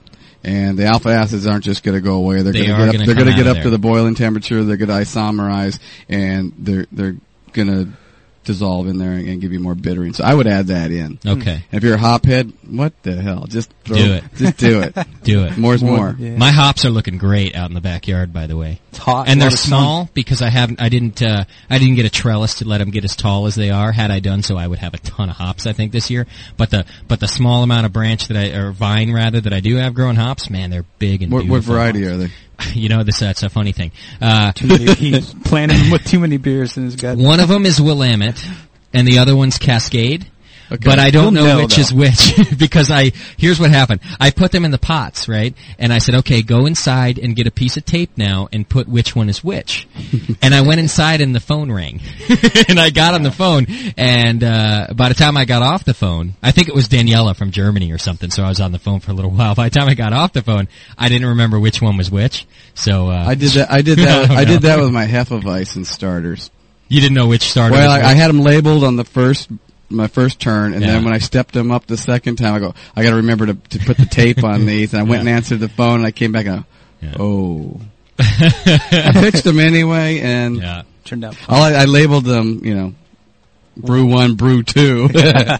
Lufa in our chat room uh, Yeah, that guy's put cool. pictures of his hops up there too, and they're looking awesome. Also, I encourage other people. He's always putting pictures up there. I encourage other people to help him out and put pictures of yours. I don't have my digital camera action working yet, so Lufa, I'll put pictures of my hops. Uh, maybe maybe this week. I have four right. grown right now. You and do? The saws never took off. Now that I moved it with more sun, they're taking off more. Okay. Yeah. Yeah. The sun. They You're love. not it. All talking the tower to 'em. Willamette. You're not talking. To I love them. them. I give them lots Yeah. of water. Oh, and I milk. talk to him all the time. Do you hug 'em? Um, no, but I rub the rub the Tree leaf on their hugger. cheeks. I pet them. I do. I name all my plants. I talk to all my Yeah. plants. I'm a freak like Yeah. that.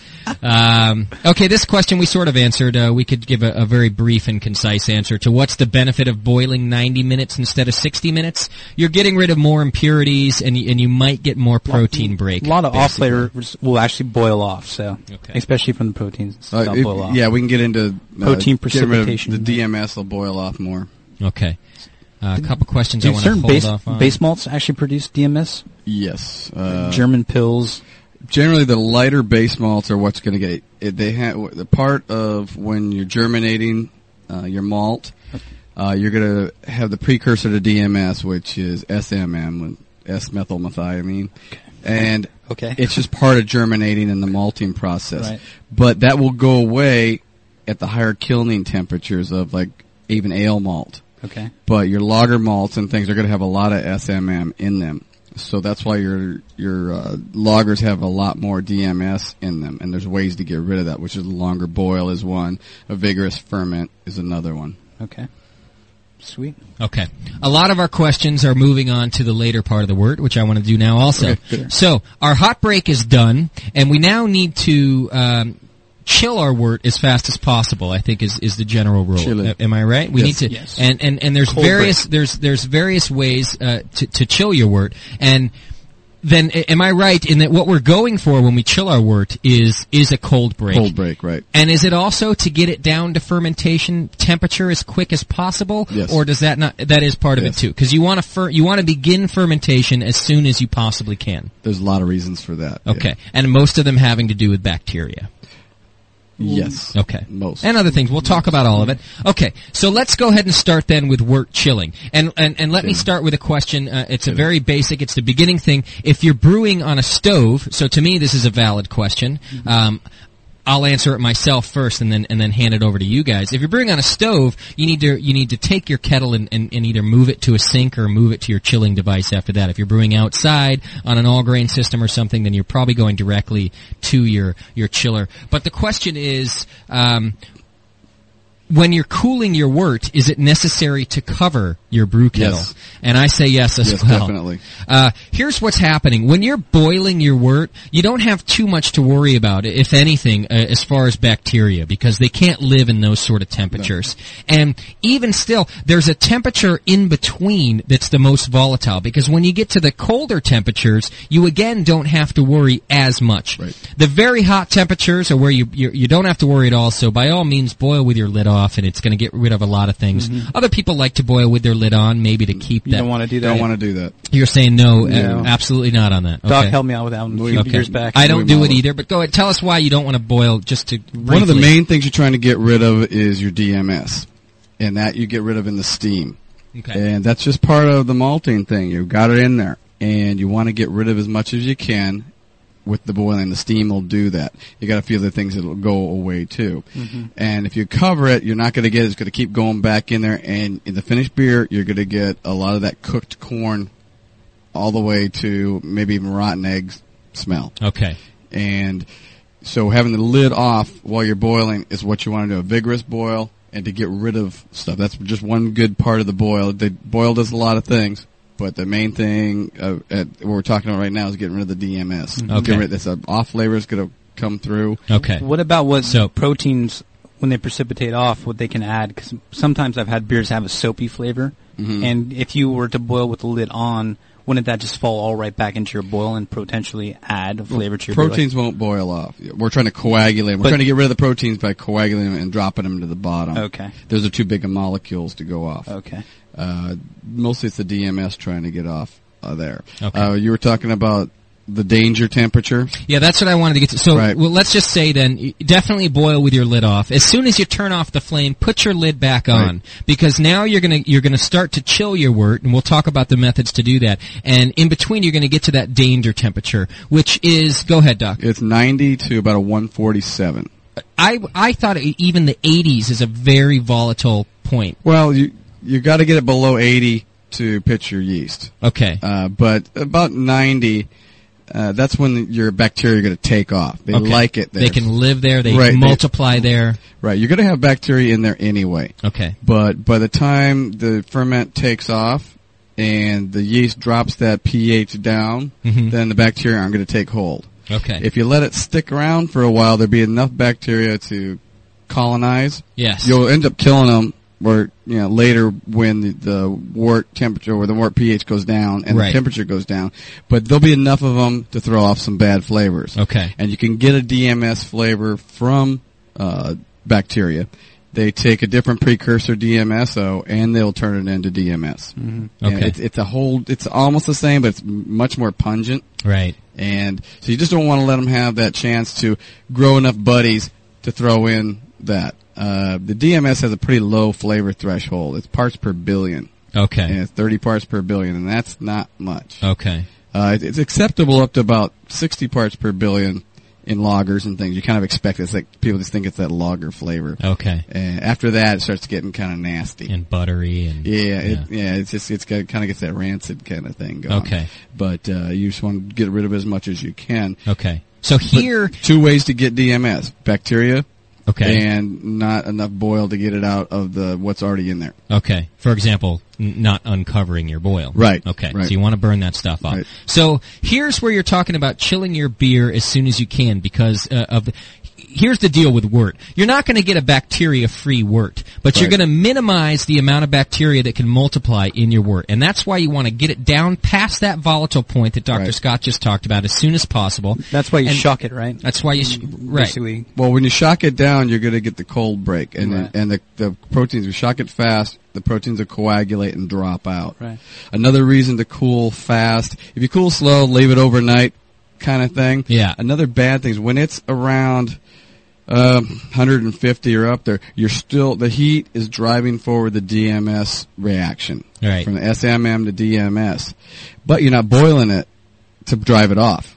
Right. So if you drop that temperature quickly, you're not going to drive that reaction forward and make extra DMS that you don't have a chance to boil off. Hmm. Okay. So you- by dropping it fast, the reaction doesn't go through, and you're already down cold, and it won't drive forward with uh, the heat. Okay. But if you just let it slowly, slowly over hours cool down, you're going to get that cooked corn feeling. Gotcha. Smell and- and okay. taste to it. So there's real there's a lot of chemical reaction taking place between turning off that flame and pitching your yeast, and you want to you want to guide that chemical you want to reaction as shut best things you can. down quick. Okay. Otherwise, everything's kind of just slows down, but it keeps moving forward. Should we mention what we use to coagulate the proteins together? Yeah, what helps with the cold break? That's why we put in Whirlflock and uh, Irish uh, Irish moss. It, Okay, hel- go it ahead. helps coagulate the proteins and helps with your cold break. Last In, in 20 what way? minutes. What, what is what is Warflock doing to help with your? It helps uh, coagulate the proteins even more, so they clump together and fall to the bottom. Okay. it's a, it's an aid in that. Okay. so it all helps. That and the cold really helps. Okay. Okay.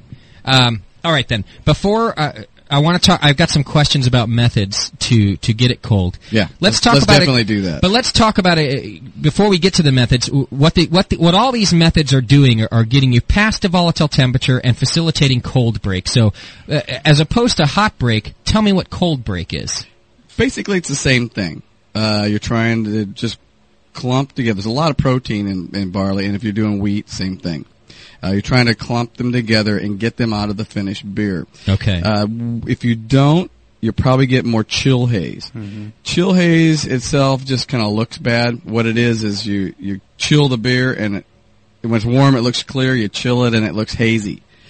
And when it warms up again, it goes away. In itself, it's not too bad. Okay. Uh, it doesn't really taste, but there's compounds in the chill haze that will quicken the staling of your beer. So Okay. your beer won't have as much shelf life. Not that you really have to worry about that. no, I don't. Uh, but you're, you're, you're, if you've got a beer that you want to age for a while, uh, you really got to worry about that and get a good cold break to get as much of that stuff out of there as you can, and your beer will have a lot better shelf life. Okay. All right.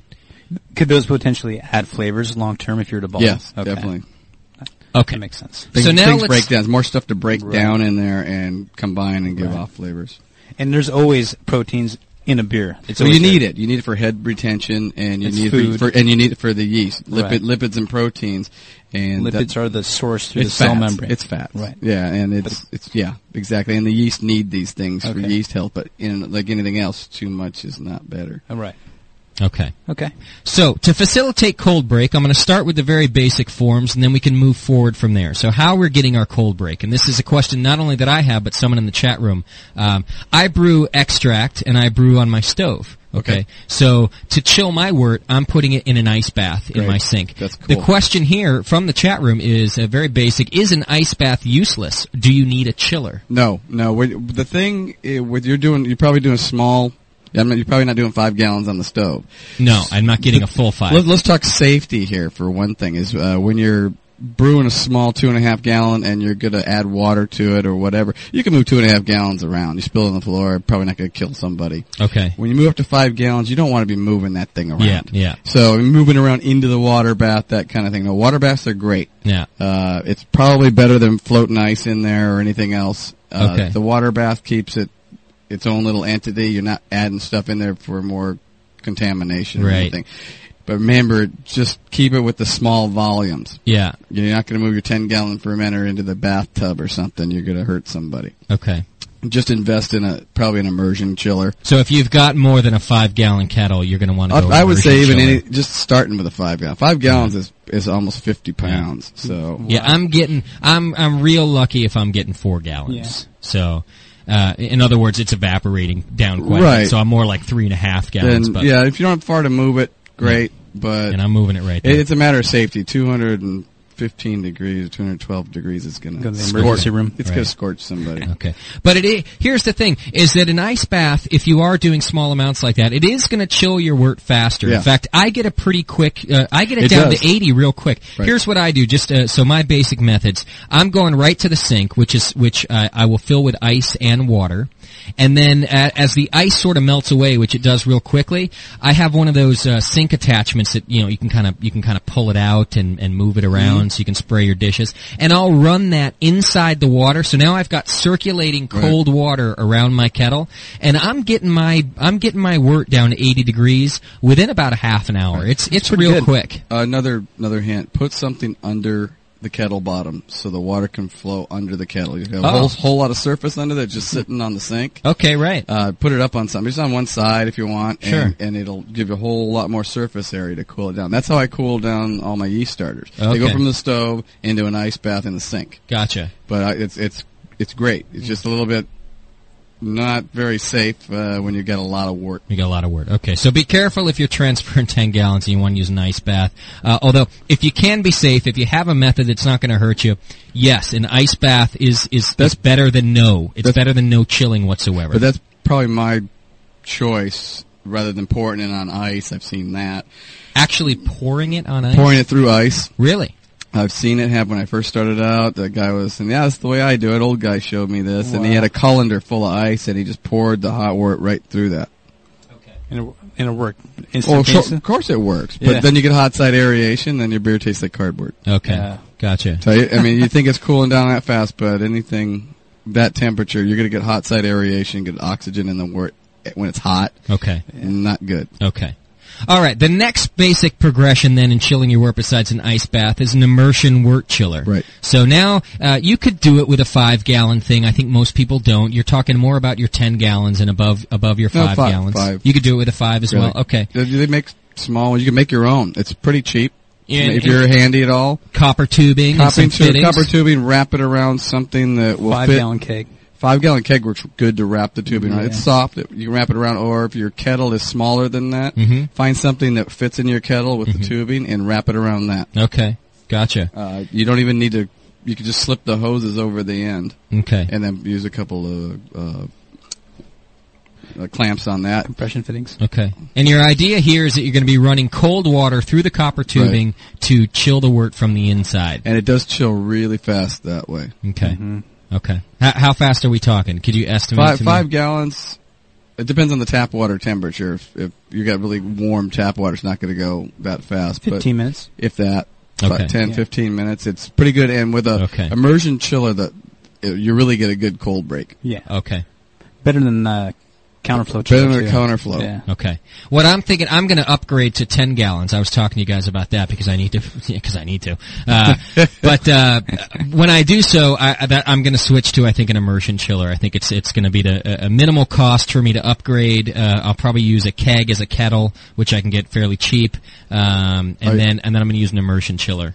I think then Okay. to get my cold break because I don't want to be uh, for the same reason you said about safety. I don't want to be carrying around this ten gallon keg. Uh, well, it, it's That's a 80 fifteen and a half gallon keg, but I don't with ten 80 gallons of 80 wort. pounds. Yeah, I don't want to be carrying that to my No. Plus, bathtub. plus the Okay. plus the pounds of keg. So, so you know, I'm going to 90 switch to pounds. immersion chiller from there. Um, okay, the next progression, and and when you're anytime you're dealing with mass quantities of beer here, you're talking about a counterflow wort chiller, correct? Okay. Not necessarily. Okay, give me another one. You guys make a one Before for we 20 move to that. gallon. Oh, an immersion chiller also. right. Yeah, we okay. do. Yeah, I don't mean, but what I mean, uh, aside from immersion chiller, the next step up is a Right. counterflow wort Counterflow. chiller. Okay. And in a counterflow wort chiller, which you, which you're generally using for larger volumes, although you could use it for small, smaller volumes just the same, because it's a great way to chill wort. You're actually, you're passing through cold water in one direction and you're passing your wort through the tube in another direction. Right. Uh, they're obviously separated. It's a tube within a tube. Inner tube, outer tube. Yep. Okay It's like a ten minute transfer. and Done. that's quick. And there you're getting, uh, I, I would, uh, and, and I'm actually going to guess this. I'm going to venture to say you're getting your cold break and your temperature drop as it's passing through But- the chiller. Is But that your, your correct? cold break Yeah. ends up in The- your ferment. You're right. The, that's the Okay. caveat. is- Okay. Is, Yeah. your cold break ends up in the fermenter. Okay. Which Jamil was saying uh, He two weeks ago. whirlpools it now. Yeah, but he also says that he doesn't worry too much about that cold break uh, in the fermenter, For his ales. except, except for lagers. Yeah, Okay. for with the- lagers yeah. he does. He lets it settle out, dumps it, and and then he can. like what you were doing. You're Okay. transferring off Right. of that. That's cold what I'm break. getting rid of Right. is That's my what he cold does break. with loggers. Okay. He I thought leaves I was, it in- It's, I'm getting rid of both hop sediment and cold break, Yes, correct? that's correct. Okay. and the, Now coun- that's- the, the counterflow has a lot of a lot of double edged sword things. You gotta get a lot. The cold break's gonna end up in your fermenter instead of in the bottom of the kettle. Uh, you almost have to use a pump unless you've got the kind of system where you totally can gravity feed it down. Oh, Yeah. The guy did like eight feet high. Oh, He gravity fed it. You really- it's it's you can do it less than eight feet high, but it's tough. It doesn't go through as fast, Okay. but um, that's one of the caveats. You kind of almost need a pump.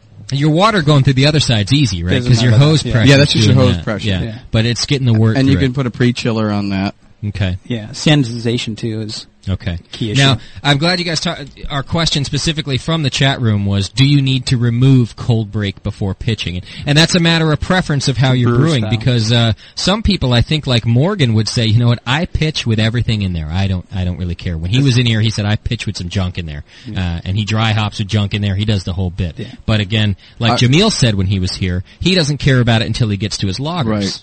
Now, You the know? lighter beers are going to show flavors and things that are in there, so it you probably want it clear. Okay. You know, So if you're doing a darker, more more of a of a of a an ale, an IPA, something like that, you might not have to worry about your cold break so much. But when you're getting to your cleaner beers like a lager Mm-hmm. or Kolsch or something that's just really delicate. right? Do everything you can to to get it To get clear rid as you of it. can ahead of time. Okay. And again, uh, the way that I do that, and and I do this with all beers, just because I like the clarity of it, and it's and it's just a bit easier for me. I uh, I, I rack my wort before I ever pitch, so my wort's being transferred to the carboy, and then I'm ra- I'm waiting a, a couple of hours to get it all to drop to the bottom, getting that cold break to drop, and all the hop sediment, and then I rack it again so that it's pretty darn clean by the time I pitch my yeast. Hmm. But you don't have to do that. But if you want to, there's a method for you right there, just to rack before you ever pitch. Obviously, you want to be careful about sanitation. Right. Uh, because anytime you rack, and Jamil was big on this, listen, anytime you're transferring your wort to anything, you're increasing your, your risk of contamination. Yes. And he also said, you're always picking stuff up. Right. You're- Whether or not that's going to show up in your beer, now there's the question. You're but, sanitizing. but you're always picking stuff up. it's always there. So Sure. Well, there's- just beware of that. Yeah, there's uh, different kinds of bacteria. Some, most of them that we worry about are pretty intolerant to the lower pH, the hops, and the higher alcohol. Hmm. But there's other ones out there that are a lot more tolerant. Mm-hmm. So we just be real careful with it, and less transferring's better Okay. because we're sanitizing, we're not sterilizing. Right. Right. You can't get it that way. You're just getting as clean as you can. And- And that's, you know, that's the awesome thing about wort, and again about this wort chilling, getting it past that danger zone. You're still gonna have your bacteria in there.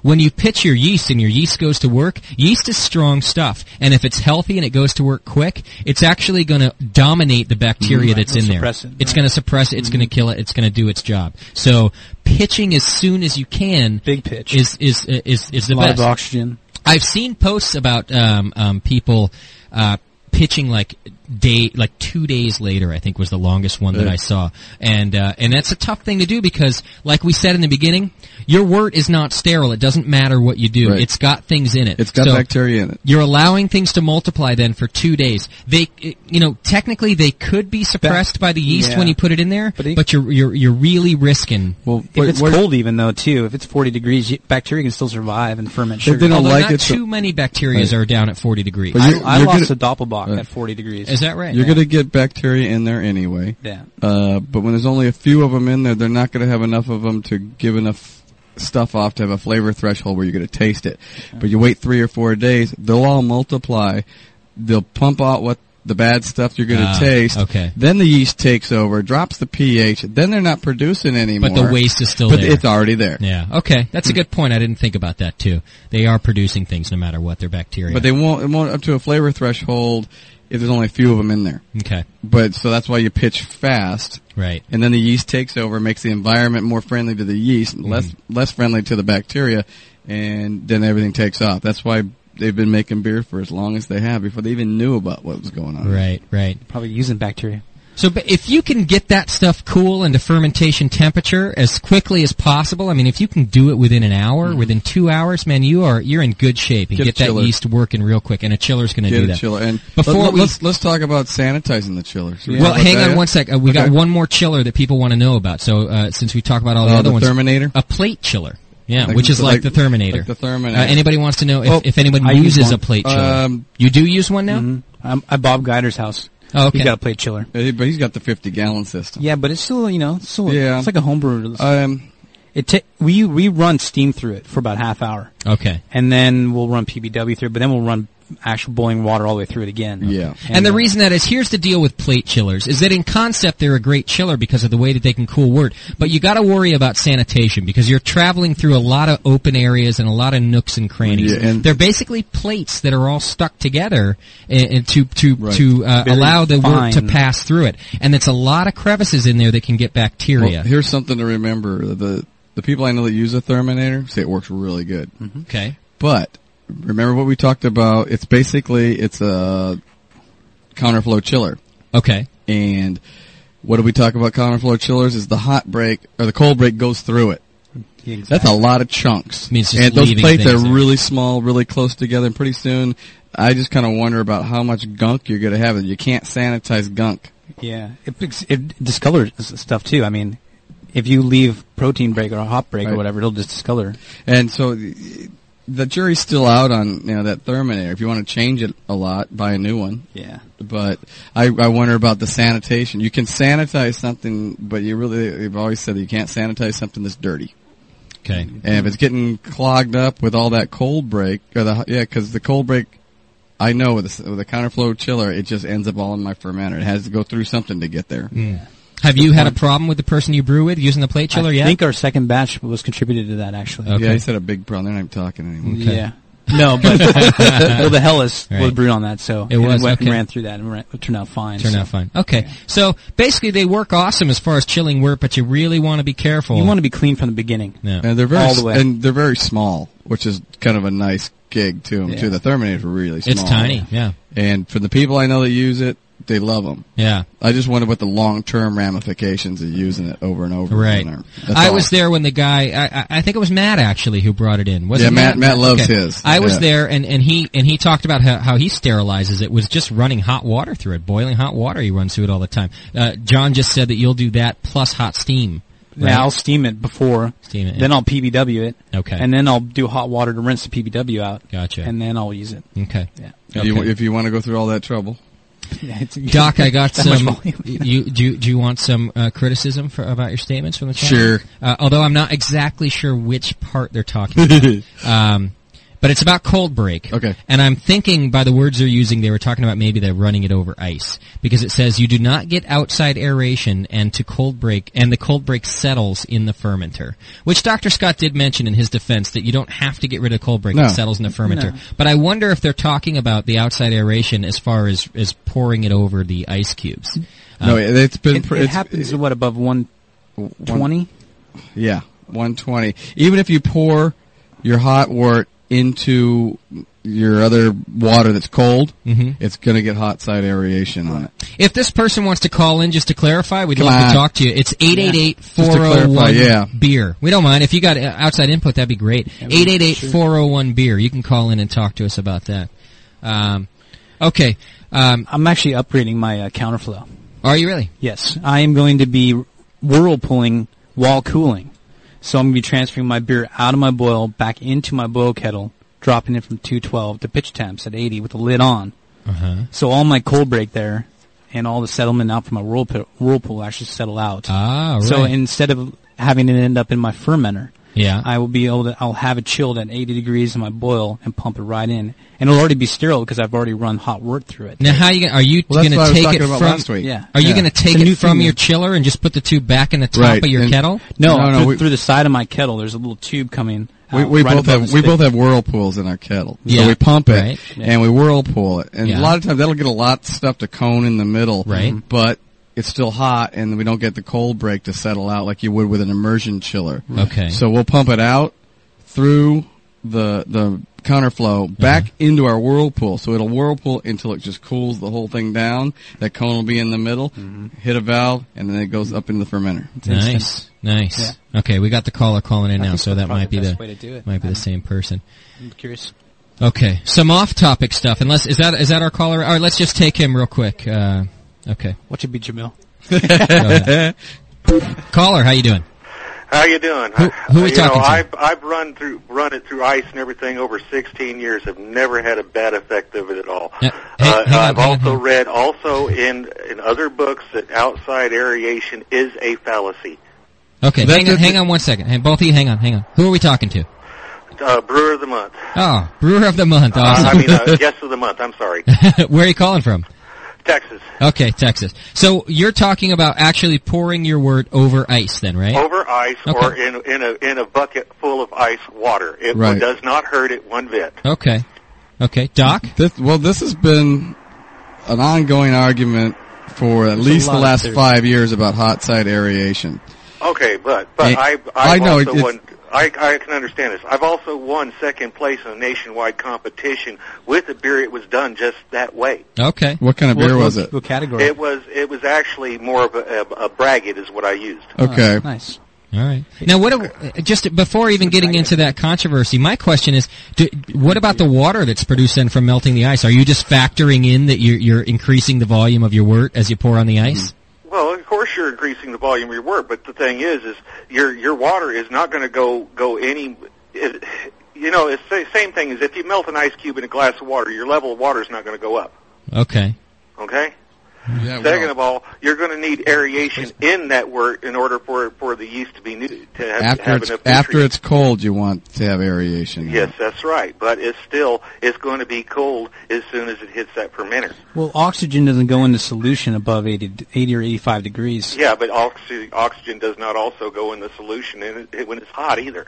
Okay. But, okay. But Doc? No, what it does is the oxygen combines with things in the wort that'll later break down, and then you'll have Well, Uh, more that- that- oxygen later But in. what you're thinking of is, is maybe there's some impurities within the ice. No, no, that's a whole different thing. Although That's I not- would that's think not about a- that. No, that's that's a whole different subject, which which we could cover too. Yeah. Uh, but most people that are doing the ice bath thing are pretty diligent about making sure it's clean ice. Yeah. Where do Oh, you yeah. get, where do you get your ice from when you do it? Uh, I generally make my ice myself. So you're using the same water you put in your beer anyway. Just Exactly. You're boiling Okay. it first, and Gotcha. clean it up. Boil yeah. first is yeah. fine. That's yeah. fine. Yeah, Exactly. that, that's that's not what I'm talking about. No, what I'm talking about is um, basically hot side aeration, which will cause other problems later on down the line.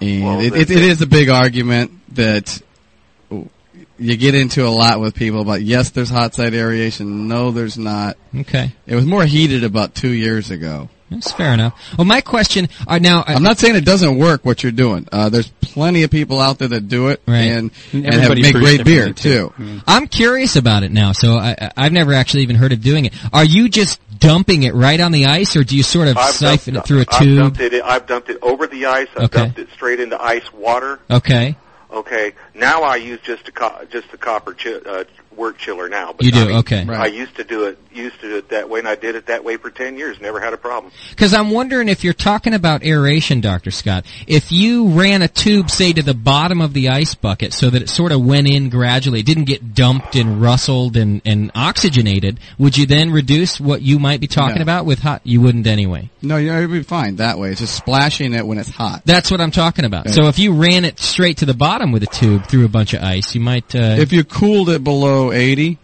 or actually below, you know, 120 probably, Yeah. and then poured it over the ice, you'd be fine too. okay. Well, But you- but you- but the, okay. And the other part of the thing, uh, what you're saying, most uh, all the time, you know, even I even on light beers, I've even let let the hot break just go ahead and go into the fermenter because it generally settles out with the yeast. Okay. Yeah, it does. Mm-hmm. The cold break, right? Okay. I there's a lot of times when I don't dump the conical. I just leave it in there. Yeah. I, I think that's a lot of a preference between brewers. Jameel on his light ones likes to get rid of it and others don't. I mean, and he leaves leaves stuff in there. In other Uh, words, and right. most of his other stuff, and I do too. Yeah. Oh, Uh, by the way, when my when my uh, Belgian triple's done, I'll send you one and a half liter. Oh, cool. Yeah. Yeah. Do you mind if Whoa. we taste it on the air and stuff? That's fine. All right. Cool. Send it to Did you me. get his info? Uh, When's it going to be done? Uh, well, I'm I'm I'm brewing it tomorrow. okay. All right. Cool. Okay, I've so got it'll one in be the done con- about I've got three one in the conical right now that Oh yeah. yeah, Nice. and it's been in the conical like four weeks now. Okay. Yeah, I'm, I'm using the, I'm using the sweet orange rinds. I'm using uh, the coriander Ooh. Mm. and all that too. Nice. I love triples. Nice. Yeah. All right. Well, we have I'm looking to taste forward it. to it. Yeah. Yeah, I got a one and a half liter Grolsch bottle. I'll send it in. Please Cool. do. That'd be cool. Hey, uh, we really appreciate the call. Thanks Yeah, for thanks. calling and giving us your opinion. We like that. All right, not a problem. More All right. We'll than- talk to you soon. Thanks a lot. All right. That's Bye-bye. awesome. All right, cool. Well, so there you go. Somebody's. I uh, like that. You Well, know, there- people there's- doing we don't it. know everything for sure. Well, So- no, there's there's guys out there that have been brewing that way for a long time, and they've always had really good beers. And you know, But- it's good to well, know. Process too is key too. So everybody has their own process. So right. And that's what I think is good to know. You know, to take any any process as the Bible is a is is a mistake. You need to hear from people who are doing it different Mm-hmm. ways and, and their success and failures as well. Sure. So, well, if it was one way, we wouldn't have a radio show, and we wouldn't be discussing it. but I just you know what, uh, that's cool to call in any guys anytime you guys disagree with what you're saying. please let us uh, know. We're not shy about putting you on the air. and, uh, Oh, well, I don't have to agree with you. That's right. but don't. you know, you don't have to agree with me. exactly. I just like you. I like it if you'd call in and just call Dr. Scott a jerk. Actually, I told I, I, I told my brother to call to listen today and just Yeah. call in and call and maybe just give me crap. Oh, by the way, that was Dr. Scott's brother on the phone right now. no, it wasn't. yeah. But even if you just want to call in and say, hey, you're a bunch of jerks. That's fine by We'll us. love it. So hey, thanks for the call. That's and then cool. send beer. All right. How about yeah? Then send beer. That's awesome. I got some off-topic questions that Okay. came uh, before we get back to it. Um, let's see. What are the guidelines? I guess right on topic here. What are the guidelines for oxygenation, and how much is too much? Okay, oxygen is good. Oxygen is bad. And Uh, it's good at time sometimes. frame. It's, And it's- aerobic, right? it- it's good Or at, aerobic. at sometimes. It's bad at others. It's bad when things are hot. It's bad late in the fermentation. And let's get back into when to put it in. Uh, you want to put it in as soon as it's below 80. I like to do it when it's below 80 at, at, ferm- at pitching temperature. Uh, get it in there as much. You can do it by shaking the carboy. That's just room air. You can do it by a, a aquastone and a pump. You can Right. put just pure oxygen in there. Right. Pure oxygen at 30 seconds with a with a aeration stone half will, micron. will go in really fast. You don't need more than 30 seconds at it. Mm-hmm. Remember that after two hours, the yeast is gonna yeast will eat it up in about if there's a lot of big pitch, the yeast will eat it up in, in half an hour or an hour. That's what Chris White told me. Okay. Also, if it just sit, the wort just sits there, the oxygen will dissipate in two hours. Uh, Wow. This So it'll all way. just go away. So Wow. I always do at least two or three times, depending on the size. Do you size do of- it based on your gravity of your beer? Yes, I do. Okay. Uh, you can do it at first. I do it s- four or five hours after that, and then up to about eight hours. I'll do another another one. But once your aerobic's over with and it's beginning fermentation, Right. you don't do it ever You again. need it for yeast growth because they're trying to multiply. They Right. need they need it for that. After that, you don't want them to do aerobic respiration anymore. You want them to go into anaerobic and start making ethanol. Can over oxygenation uh, actually s- spawn like the growth of wild yeast? That might be. Because I think I lost a batch before because of that. I might have O2 too much. I had a wild yeast growth instead of ethanol being produced. I had water, and like this real silky kind of watery. It wasn't. It wasn't ethanol. Did it taste like band aids? Yeah, a little bit, but Yeah. it was. Mm. It could have been just bacteria too, because bacteria will, will Band-Aids. bacteria will take it down way low. If you get a really dry beer and you can't understand why it's got no malt flavor, a lot of times it's just bacteria. Okay. Hmm. Okay. Uh, another off-topic question. If you smacked your Hefeweizen smack pack a little too hard and had to use Mutton's Dry, would it still be a Hef or would it be a Wit? A dry is it dry ale yeast? This is a regular dry. The American It just says wheat. Mutton's Dry, so I think so. None of us use Mutton's, so I don't No. And, know. um, it's a tough question. Well, it, it, it it's a wheat beer still because of the malt bill, Right. But uh, you're not going to get the banana and the spices off Yeah. of that one, and, Okay. and you're not going to get a wit either because you need a wit yeast for that. Uh, Okay. So you're going to get a little hybrid beer. Or you're going to get a up here. pyramid pyramid Yeah, I wheat have, exactly. pyramid. What happened? American wheat kit right there. Uh, this is a good question because I've seen you do it, John. So I'll address it to you. Is there anything wrong with using oxygen in the little red in the little red tanks from hardware stores?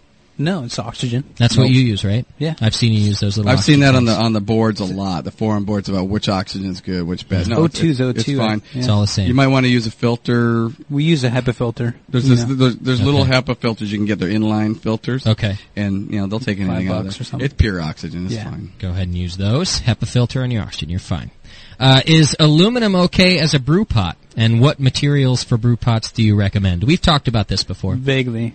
Go there's ahead. an effect though. Isn't it something in the metal that can potentially cause something in your brain? Or No, no, you won't get much of that. That that goes round and round. Did you too, say about cause that. something in your brain? Yeah. to go wrong? I guess. No. Really? That if you brew in aluminum pots, it makes you nutty? Yeah. That's woo! I use aluminum pots.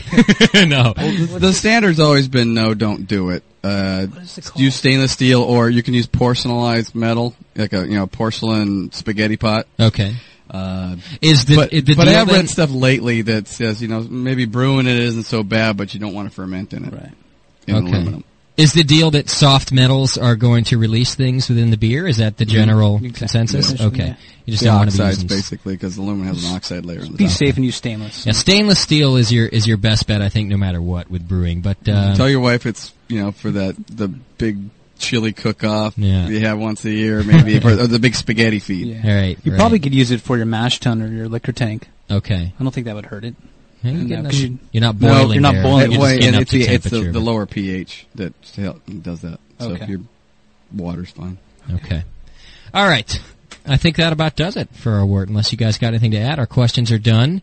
Uh, we're going to take a quick break, and we're going to come back and do our beer tasting. We have a listener Ooh. beer, and we have Daniela's Daniela's beer. beer. Yeah. Let's do it. You guys are excited about Danielle. I need you to get that beer ready. See, I can't even make Uh, faces. so she will be away from the chat She'll see room for me. a second. Before I take a break, uh, someone in the chat room helped me out with my hops by saying that Cascade's going to smell like grapefruit, so I can probably figure out which one is my Cascade. It's going to Very smell citrusy. like uh, Mm-hmm. smell like grapefruit.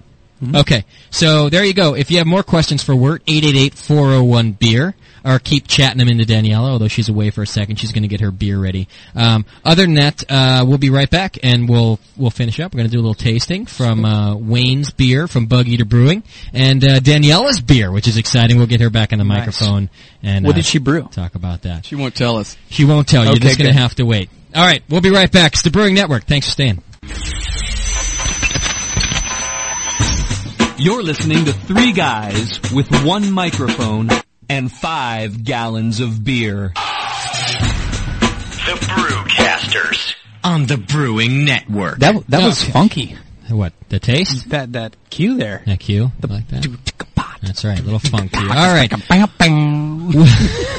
it was naughty even. All right, let's get back to the show here. We're going to wrap it up with some tastings. Uh, first, let's start with Daniela's beer. I don't have her beer. beer. Uh, she has her beer. There's only one glass of it. She wants Dr. Scott to take the first how taste. mu- how much I don't did know you why, make? but she just.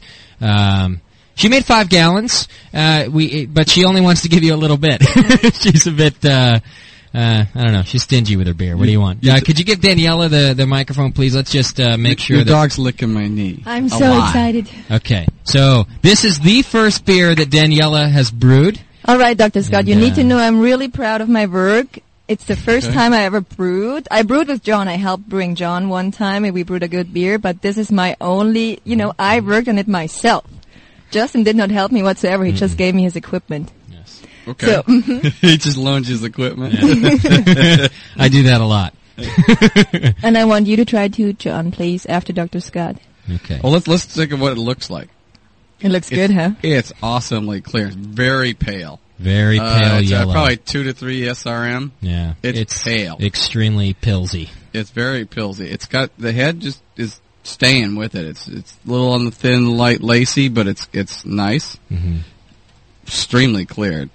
Three points on that. Yeah. yeah. Three points. She did. Hmm. Well, she, that's the maximum you can get for appearance. she took some clarity uh, pointers from the show. Yeah, she's been listening to the show. He's, he's now smelling it. I to don't see have what- any aroma There's whatsoever. no aroma None. whatsoever. It's uh, that No, might it's like I'm smelling water. that might be why it's so light too. I mean, Yeah. it's extremely light. Well, it's a light beer. Yeah, Yeah. but no, it's not necessarily a bad thing. But I, it's Okay. That's just maybe. Okay. It's, it's not an IPA. It's not an IPA. it's not one of mine. That's for sure. no, there's no smell whatsoever. Okay. It's, it smells like water. It's his beer, right? no. She hopes Dr. so. Scott, Come on. No, no, it's not bad to not have a smell there. I wanted a light beer. You, you did. It's light as for a for a gets. first beer, this is incredibly. Yeah. The just the looking at it is just killer. Okay. Here he goes. The first taste. He's trying it. He's giving me a weird look right now. John, you want to taste it too? Doc, what's You your like it, huh? what's your impression? Yeah, John's tasting it now too. I think you have to give the mic back to John for a second to get his impression. He's just making a weird. Ah, oh, you spit it back? Well, John spit it back in the cup. Why would you, Dr. Scott? what does it taste like? Let me taste it. That's okay. It won't make any difference. Oh my god. Oh my! You guys, It- why would you spit my beer back? It it tastes like bicarbonate of soda. It tastes like foot water. No, no, it it it, it tastes like Alka Seltzer. It's horrible. No, it's not. Ah, okay. No, she didn't really do that. I was gonna say. we went to this trick store the other day that said "fool your friends with beer," and you just put like this little packet Yeah, of stuff yeah. in a glass of water, and it says that it looks like beer, but it tastes like dishwater, which is about what it tastes like. Yeah. it really tastes like dishwater, Oh. and we just thought it'd be funny to do to you. Yeah. I was impressed by the way it looked. Yeah, With it- a everyone nice was head like- on it, but no smell. That kind of tipped me off. And then the Ah. taste, it doesn't taste horrible. Oh, It doesn't taste like beer at all. Daniela, you got to taste it now that you did it. Oh, you did try it. Oh, it's it's. I think it no, tastes it, it, horrible. it, it tastes like it tastes like an Alka Seltzer. It Ah, that's like even worse than that. to Spritey me. like orange shit. All right. The thing was, you know what? It's warm. Yeah, it was No, I'm ta- I'm feeling the glass and it's warm. We should have Yeah. chilled some water first. You should have. and, uh, I don't know. We just thought it'd be fun to do that. that was fun. All right, let's taste some real I beer. did- for first beer, I actually I was, thought it I was was a hell of- amazed it was so clear. yeah, I she's thought it like- was the Hellas actually. Oh, No, it- it's even too light for that. It's it's the color of uh, like Coors Light. yeah, color, Probably. color of Schumann's favorite. Isn't it? beer. It's not even a Corona color. Uh, Doc, by the way, didn't even bother responding after drank it. He just looked at me like I was a douche. I was wondering what the hell you fed me. so let me I set was up thinking this, really uh, bad things. Let's pee in a glass and feed it to No, Dr. Scott. we wouldn't do anything that bad. It's just some weird little packet. Doc and John are trying this beer right now. It came from Wayne Ferris from Bug Eater Brewing Company, um, which I think he's a home brewer. I think he just uh, calls himself that. Let me set it up by reading what he sent to us. Just well, you so already guys said it. know. up. You, you fed me With that dishwater. terrible dishwater. Uh, first of all, he's you know just thanking us for the program. Keep up the good work. Uh, he's eagerly awaiting the arrival of Jamil's beer. it's actually shipping tomorrow, so Okay. Uh, as Awesome. promised, uh, here are a couple of my beers, he says. They represent two thirds of an experiment to compare the flavor contribution of different malts. Uh, he did a cream ale uh, recipe of sorts for three batches. I used the same recipe and even pitched onto the same yeast cake for all three, except that I changed one ingredient each time. The first, I used one pound of 60 crystal, mar- crystal malt. The second, I used one pound of light Munich in place of the crystal. And the third, I used a pound of rye in place of the crystal. I have sent the Munich and rye versions for you to try. Although, I don't think it's labeled um, on the bottle. Let me check the bottle. Yeah, it is. You guys are drinking the Munich. Okay, so that's the Munich version right there. Uh, which I Can haven't we tasted try yet. it now? Uh, the point here was not to brew the best beer in the world, but to merely compare flavor contributions. However, I found the rye version to be quite tasty and thought I might get your opinions. The crystal, the crystal version was unremarkable. Uh, it was quite drinkable, but left me wondering if something better was around to drink. The Munich version was quite malty, but almost too malty, and somewhat reminded me of Bass Ale, but nowhere near as refined. The rye cream has really grown on me. Uh, to me, it seems a great summer drink. I have uh, brewed Denny Kahn's Rye IPA a couple of times, and I've fallen in love with the taste of rye in beers. This seemed a good malt to try in a cream ale. So he enclosed a copy of the rye version, and the other two are Crystal and Munich. So I think you guys are drinking the Munich, if the bottle is correct, and the other one we'll try is going to be the rye. Um, he says he's got a brother who's a hardcore Bud Miller Coors drinker, and part of the experiment was to come up with a recipe for a homebrew that both he and I would like drinking. Uh, and he thinks he's done it with the rye. Let me take a taste here, guys. You're making uh, weird noises over there, but go ahead. Well, it, first impression, it kind of smells like grapefruit. It's got a lot of fruity character to it. Yeah. Mm-hmm. Um, It's a little cloudy, you know. My one thing that you were reading to me that makes me a little concerned about this beer is the fact that he uh, transferred it three times between three different batches. I guess. Which which one was first? Uh, he started with the one that he just did the crystal, one pound of 60L crystal. Okay. The second one he did on the same yeast bed. Instead of the crystal, he used the Munich, which I think is what you guys are drinking. And uh, the third, instead of the crystal, he used a pound of rye, which I think I have in the fridge. So this one, if I'm right, is the Munich. And by the way, uh, Wayne, if you're there, go ahead and call in 888-401-BEER if you want to, and make sure I'm getting it right. I'm just reading the label on the back. It says Ken's Munich Cream. So It's. I'm going to be honest. Yeah, that's what it's, you're supposed it's to do. sour. Um, I think it's contaminated, and I think he ran into contamination issues when he was transferring from batch to batch on the yeast cake. I'm getting that Band-Aid flavor. Band-Aid, very medicinal. I got that. I definitely have the citrusy taste, which I might be confusing with the sourness too. Uh, I'm wondering now. He fermented sent hot. this to us. Uh, it- what about what about the shipment sitting in a hot box for a few that, days? that could be an issue. But even if even if you brew clean beer and you bottle it, it should still be drinkable, Mm-hmm. Okay. even with, with certain temperatures. Okay. Are you sure that Daniela's beer isn't just clouding your? Uh... No, no. I- I- I watched No, but I'm not gonna water. forget that for a while. Okay. There's another one. Schumann, would you do me a favor? There's another bottle that looks just like that in the in the fridge. Would you mind grabbing that for us so we can t- taste his other one also? Uh, okay, so definitely citrusy. It's got that band-aidy flavor there. W- What what would Almost you like say? Sprite, like orange Sprite. Yeah, it, it's yeah. Okay.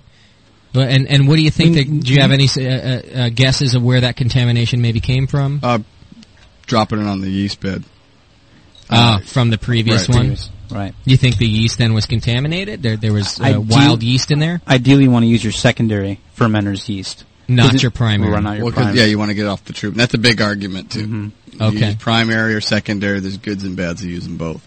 Um, with the primary, you got to have a lot of trubes still in it, and a lot of things that dead yeast that can break down. In the secondary, uh, you're going to get the stuff that doesn't flocculate as well, which is what I'm looking at. I'm looking at a very cloudy beer. Right. Um, the stuff that's still up in in the in suspension is the stuff that doesn't want to flocculate. Where all the flocculating guys are down in the bed, and you're gonna you're gonna it's survival of the fittest. right? So, do you think this, this there are boiling issues in this, or do you think there was fermentation control issues, or all of the above? All the above. Okay. Yeah, I, I, my guess is it was fermented pretty warm. Okay. It's, it's very fruity beer. It is very fruity. Yeah, I'm, I'm noticing. Fruity, fruity. Uh, it's cloudy. Mhm. Um, maybe not all one thing. It's it, it's drinkable. No, it's it's drinkable, but uh, it could there's, there's improvement areas with it. Okay, we're now pouring. Uh, just uh, let's see if you're clanking. Yeah. We're now going to try the rye, which is I think the third one that he did according to this. The, See, this- that one looks better already. The Yeah, one it that you looks just better. tasted It's still cloudy, was- but it's still looking better. Okay, the one you just tasted was the Munich. This one is the same recipe except he replaced the the, the crystal with rye. And uh, let's give this one a go. Now, question is, is he doing organ or extract? Is he steeping that Munich? Is he steeping that crystal? Now I think that's a lot better. Well, I I still get the the fruitiness, the the grapefruity thing coming through. The the what'd you say, orange crush? Yeah, like orange crush. And but it's got a cool spiciness that goes the rye. It comes from the rye. That's a better beer. That's the rye. It's a better beer. It's almost that that spiciness is almost a hefeweizen type of spice. I think. Uh, uh, well, it, it it pulls away from that that s- orange crush sweetness. And it I'm kinda not- it balances it. Better. Mm, and I'm not tasting the medicine in this one either. no. I don't, so I don't. I don't Well, the other one's kind of dry too. It almost just it's it's got that fruity kind of thing, but Mm-hmm. not the malt to, to back it up. It's an interesting color on these beers. They even have a little bit of an orange color to them. Mm-hmm. Mm-hmm. Um, both of them, both the both the Munich and the rye. The rye is a lot clearer than the Munich one, right? Um, but it's definitely it's still got that orange. I can drink this beer. Actually, I, I don't mind. I like this. It's a better beer. Much yeah. better. Yeah. Cool. It's more crisp. It's drier, like you guys said. It's definitely the aftertaste. Definitely sort of sort of disappears pretty quick. It's a very dry finish. Hmm. Um, yeah, and this is Schumann's the one. making my beer. This is the one that he said he really liked too. Was the rye better than the other one? What, I what, think what does of- Schumann think of it? Schumann, did you try it? He tried both of them. By the way, Schumann's a Coors Light drinker. Right, right. Well, I, I, but he's he stretched Coors over. Light he, he had a, connoisseur. he had a bud today too. He had a bud, yeah, and Yeah. a Bex. He had a Bex also.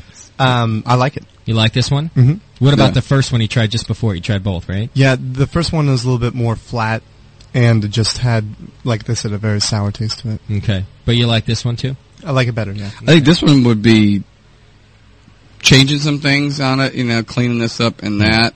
Uh, this one has a shot to be a pretty nice beer. That's what I was going to say to Really. you too. If I were you, Wayne, I would be brewing this one again on a different yeast bed than you used. Yeah, use, use Um, fresh yeast with yeah. a nice yeast starter.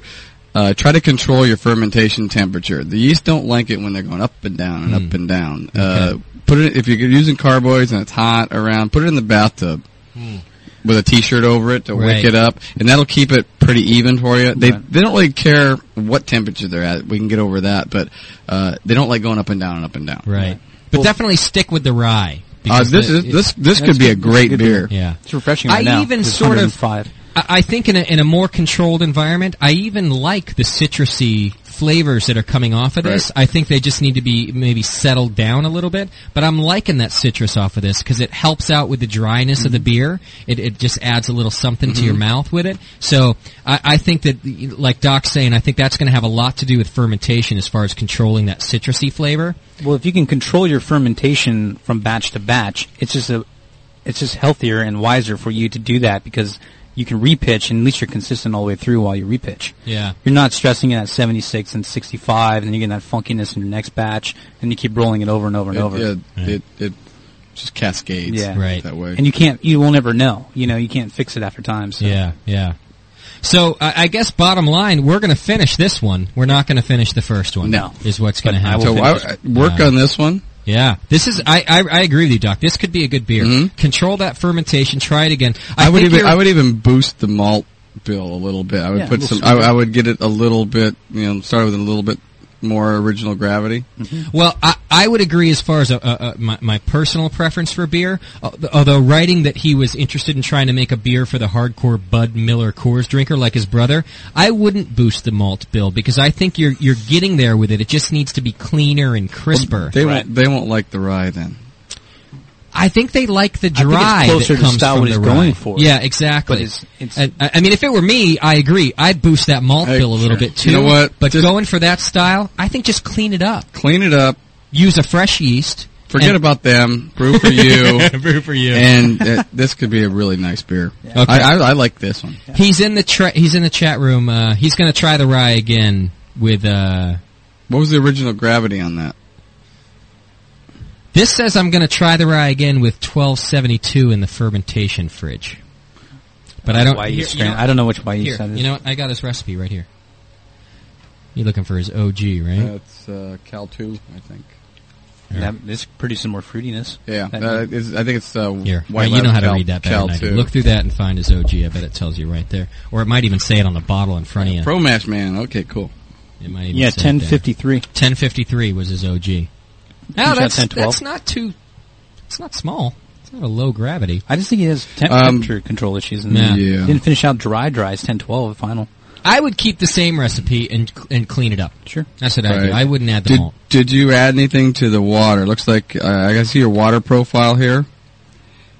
Um, you don't have enough calcium, so maybe add some.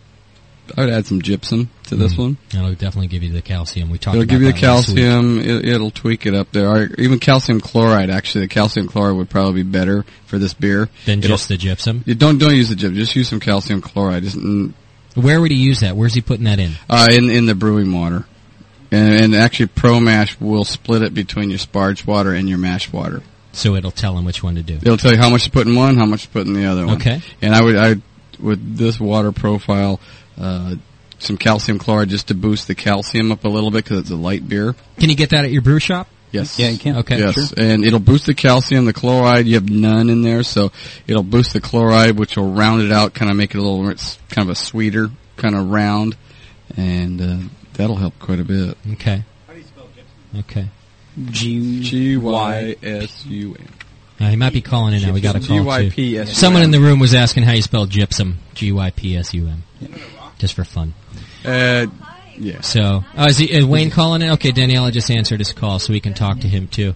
I'm telling you, uh, after the after the first one, I was a little worried about tasting the second, but I, I'm I'm kind of impressed with the second. Yeah, me I just too. think, uh, you know, I like it when they, when they're when you can tell that it's a good beer. It just needs some tweaking. That I Mhm. really like because as a home brewer for me, I do that to myself even all the time. I go, okay, this is what I went for. It tastes okay, but it's not right. Fix it, right? And you just got that little. It's so much better than just brewing a bad beer, right? Because then there's there's there's not much growth from that other than oh this is what I did wrong. You can definitely take that, but you don't get to say let's do it again, but but just alter it, Right. You know. So I definitely like that his second beer is good, and you just get to change it. Let's p- let's put him on the air. Hang on a sec. Okay, go ahead. Wayne, how you doing? Ah, real good here. Yeah. I didn't think you'd like that in Munich. The more I thought about it, Okay, I okay. probably shouldn't have even sent it to you. No, act- actually, actually, it's a good contrast. It's, I- it's I'm fine. really glad you sent it to us. and That's the a lot of perfect thing. a lot of beers is not one bad thing. People want to say, "What's wrong with my beer?" and they want to say, "Well, it's this." Yeah. It, it's a lot of times it's a little of this, a little of that, Yeah. and you tweak a little of this, tweak a little of that, and I mean, it'll make a lot better beer. and I'll tell you what, if people start sending us perfect beers, uh, we're going out of business, right? Yeah. what are we, what are we going to do? Oh, Everybody's figured it out. But uh, but your but your rye version really is a lot better. Oh, you got a handle on that one. Yeah. Yeah. But you get a lot better extraction uh, if you and with the calcium, boost that up. If you, you just using tap water, Um, I was using. Uh, see, I Well- was just trying to remember. I just got an RO filter. I don't think I.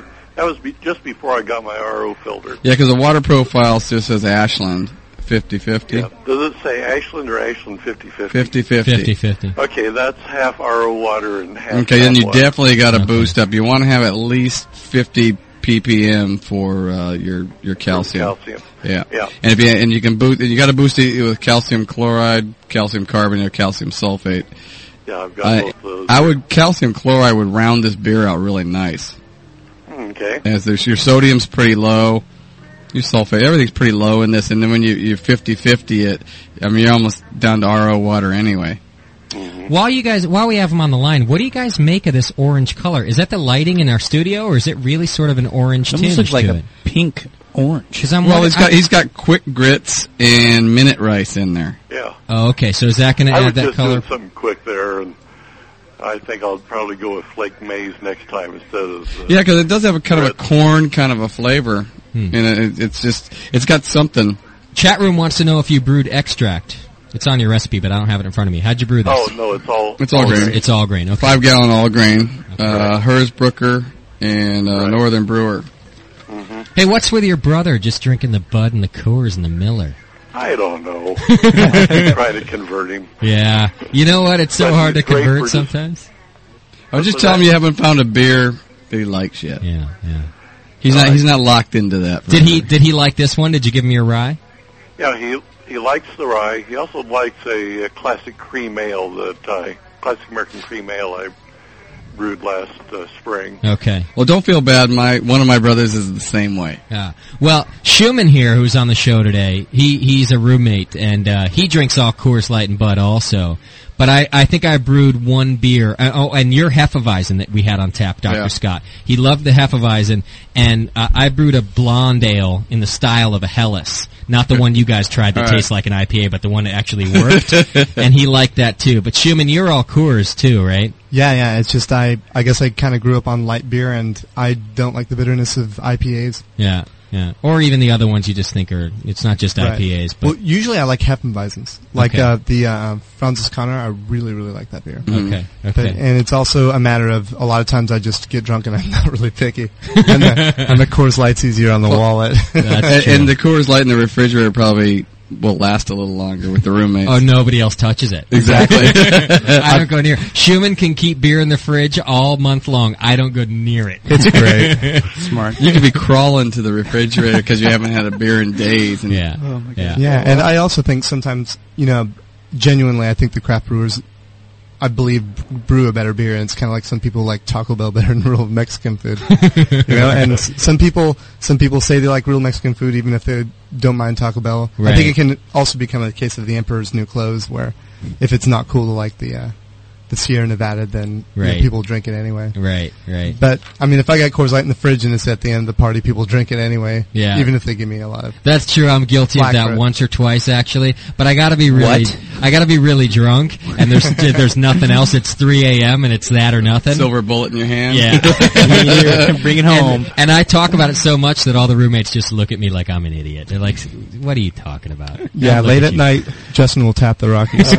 yeah. All right. Well, Wayne, we do appreciate you sending your beer in, and and and you know what? I I actually got to say, I encourage sending in failed batches. If, if you if you consider them personally failed and you don't want to send them to us because we're going to say they're bad, I think that's the wrong idea. The idea here is to be able to identify parts of the process that people can can fix, And if, i anything like that would be good. I think in Wayne's case, it's awesome that we got the batch where we can identify problems, and then the other batch that's much better, and we can say, I'm hey, glad. I'm glad you sent two. Yeah. Yeah, Yeah. definitely. I, and I would love to have you brew this again and send send the rye in again. Yeah. Right. Try a fresh yeast, Wayne. Yeah. Try yeah. Try a fresh yeast. Try to keep the fermentation temperature and, and boost the calcium. And use calcium chloride and, and it'll be a should be killer all right. beer. Yeah. There you go. It's already Yeah, pretty that- nice. That'll definitely do. Okay, well, we're going to finish this one, like Thanks, I said. Mike. It's- Hey, you know what? Everybody has finished this one. yeah, actually, no, there's still some in that bottle, isn't there? Oh, cool. Yeah.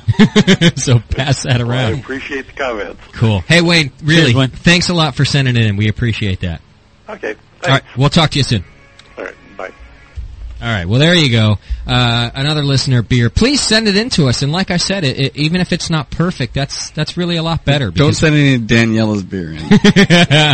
oh, that was bad. That was horrible. I almost came over the desk on that. Both of you are just looking at us like he he he. he. Right. I was. I had to keep a smile. She's a lot better than I am, Daniela. Giving you a whole story about how she brewed it last Yeah. week, and you didn't. She's a want good to- liar. Yeah, she's good. I'm like, I just sit here with a stupid grin on my face.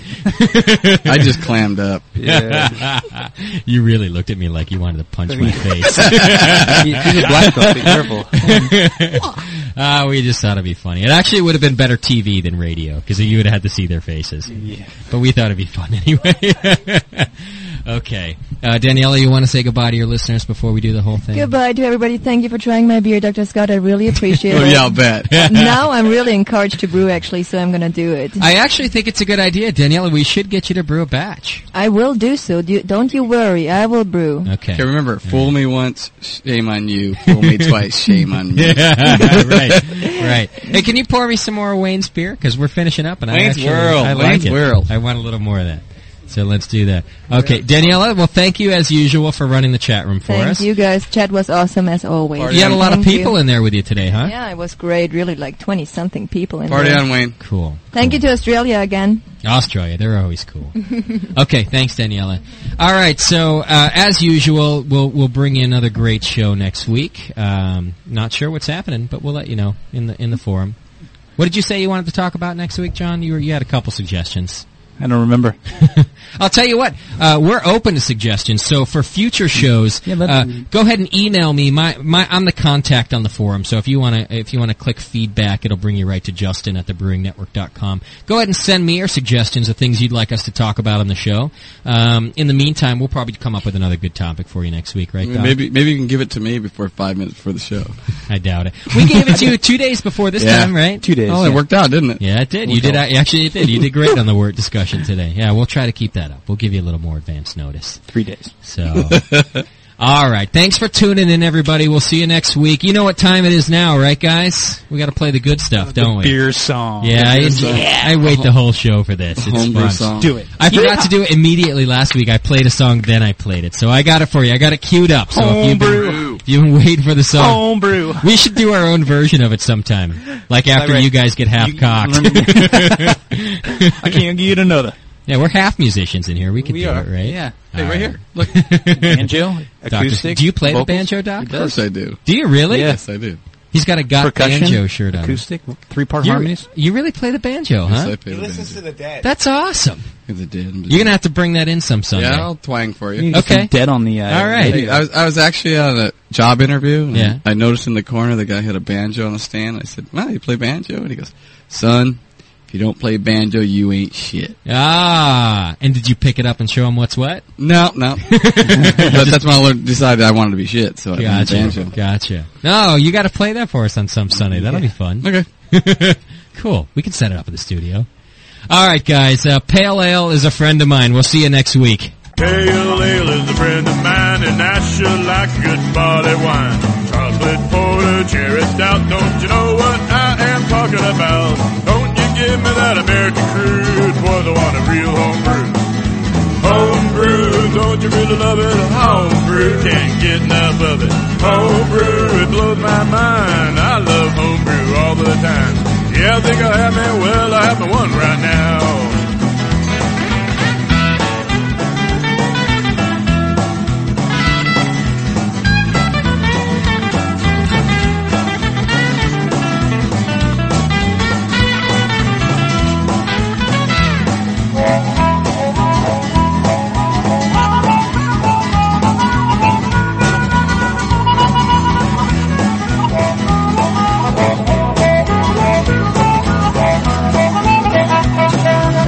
Charlie Brown. They should know how to get down. Double and triple on my best friend. I think I'll have them all over again.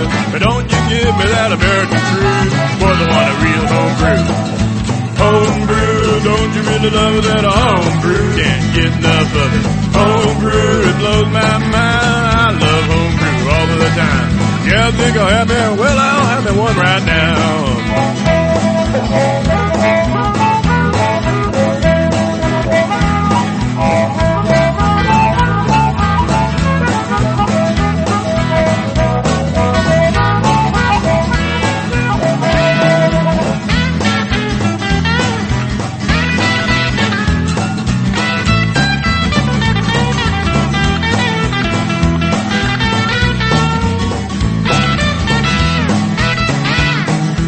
Give me a wheat beer on a hot summer day. A bark will do me when the skies are gray.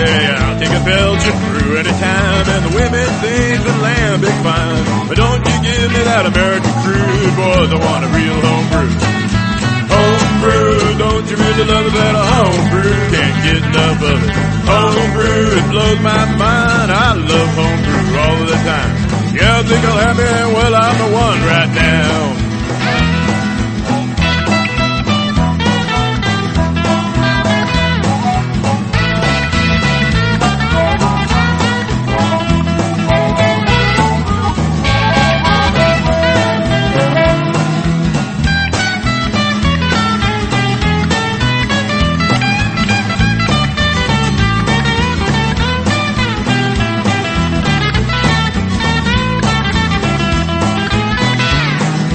Pale ale is a friend of mine, and I sure like good barley wine.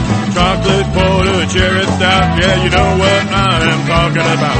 But don't you give me that American crude, boys, I want a real home brew. Home brew, don't you really love that home brew? Can't get enough of it. Home brew, it blows my mind. I love home brew all the time. Yeah, I think I have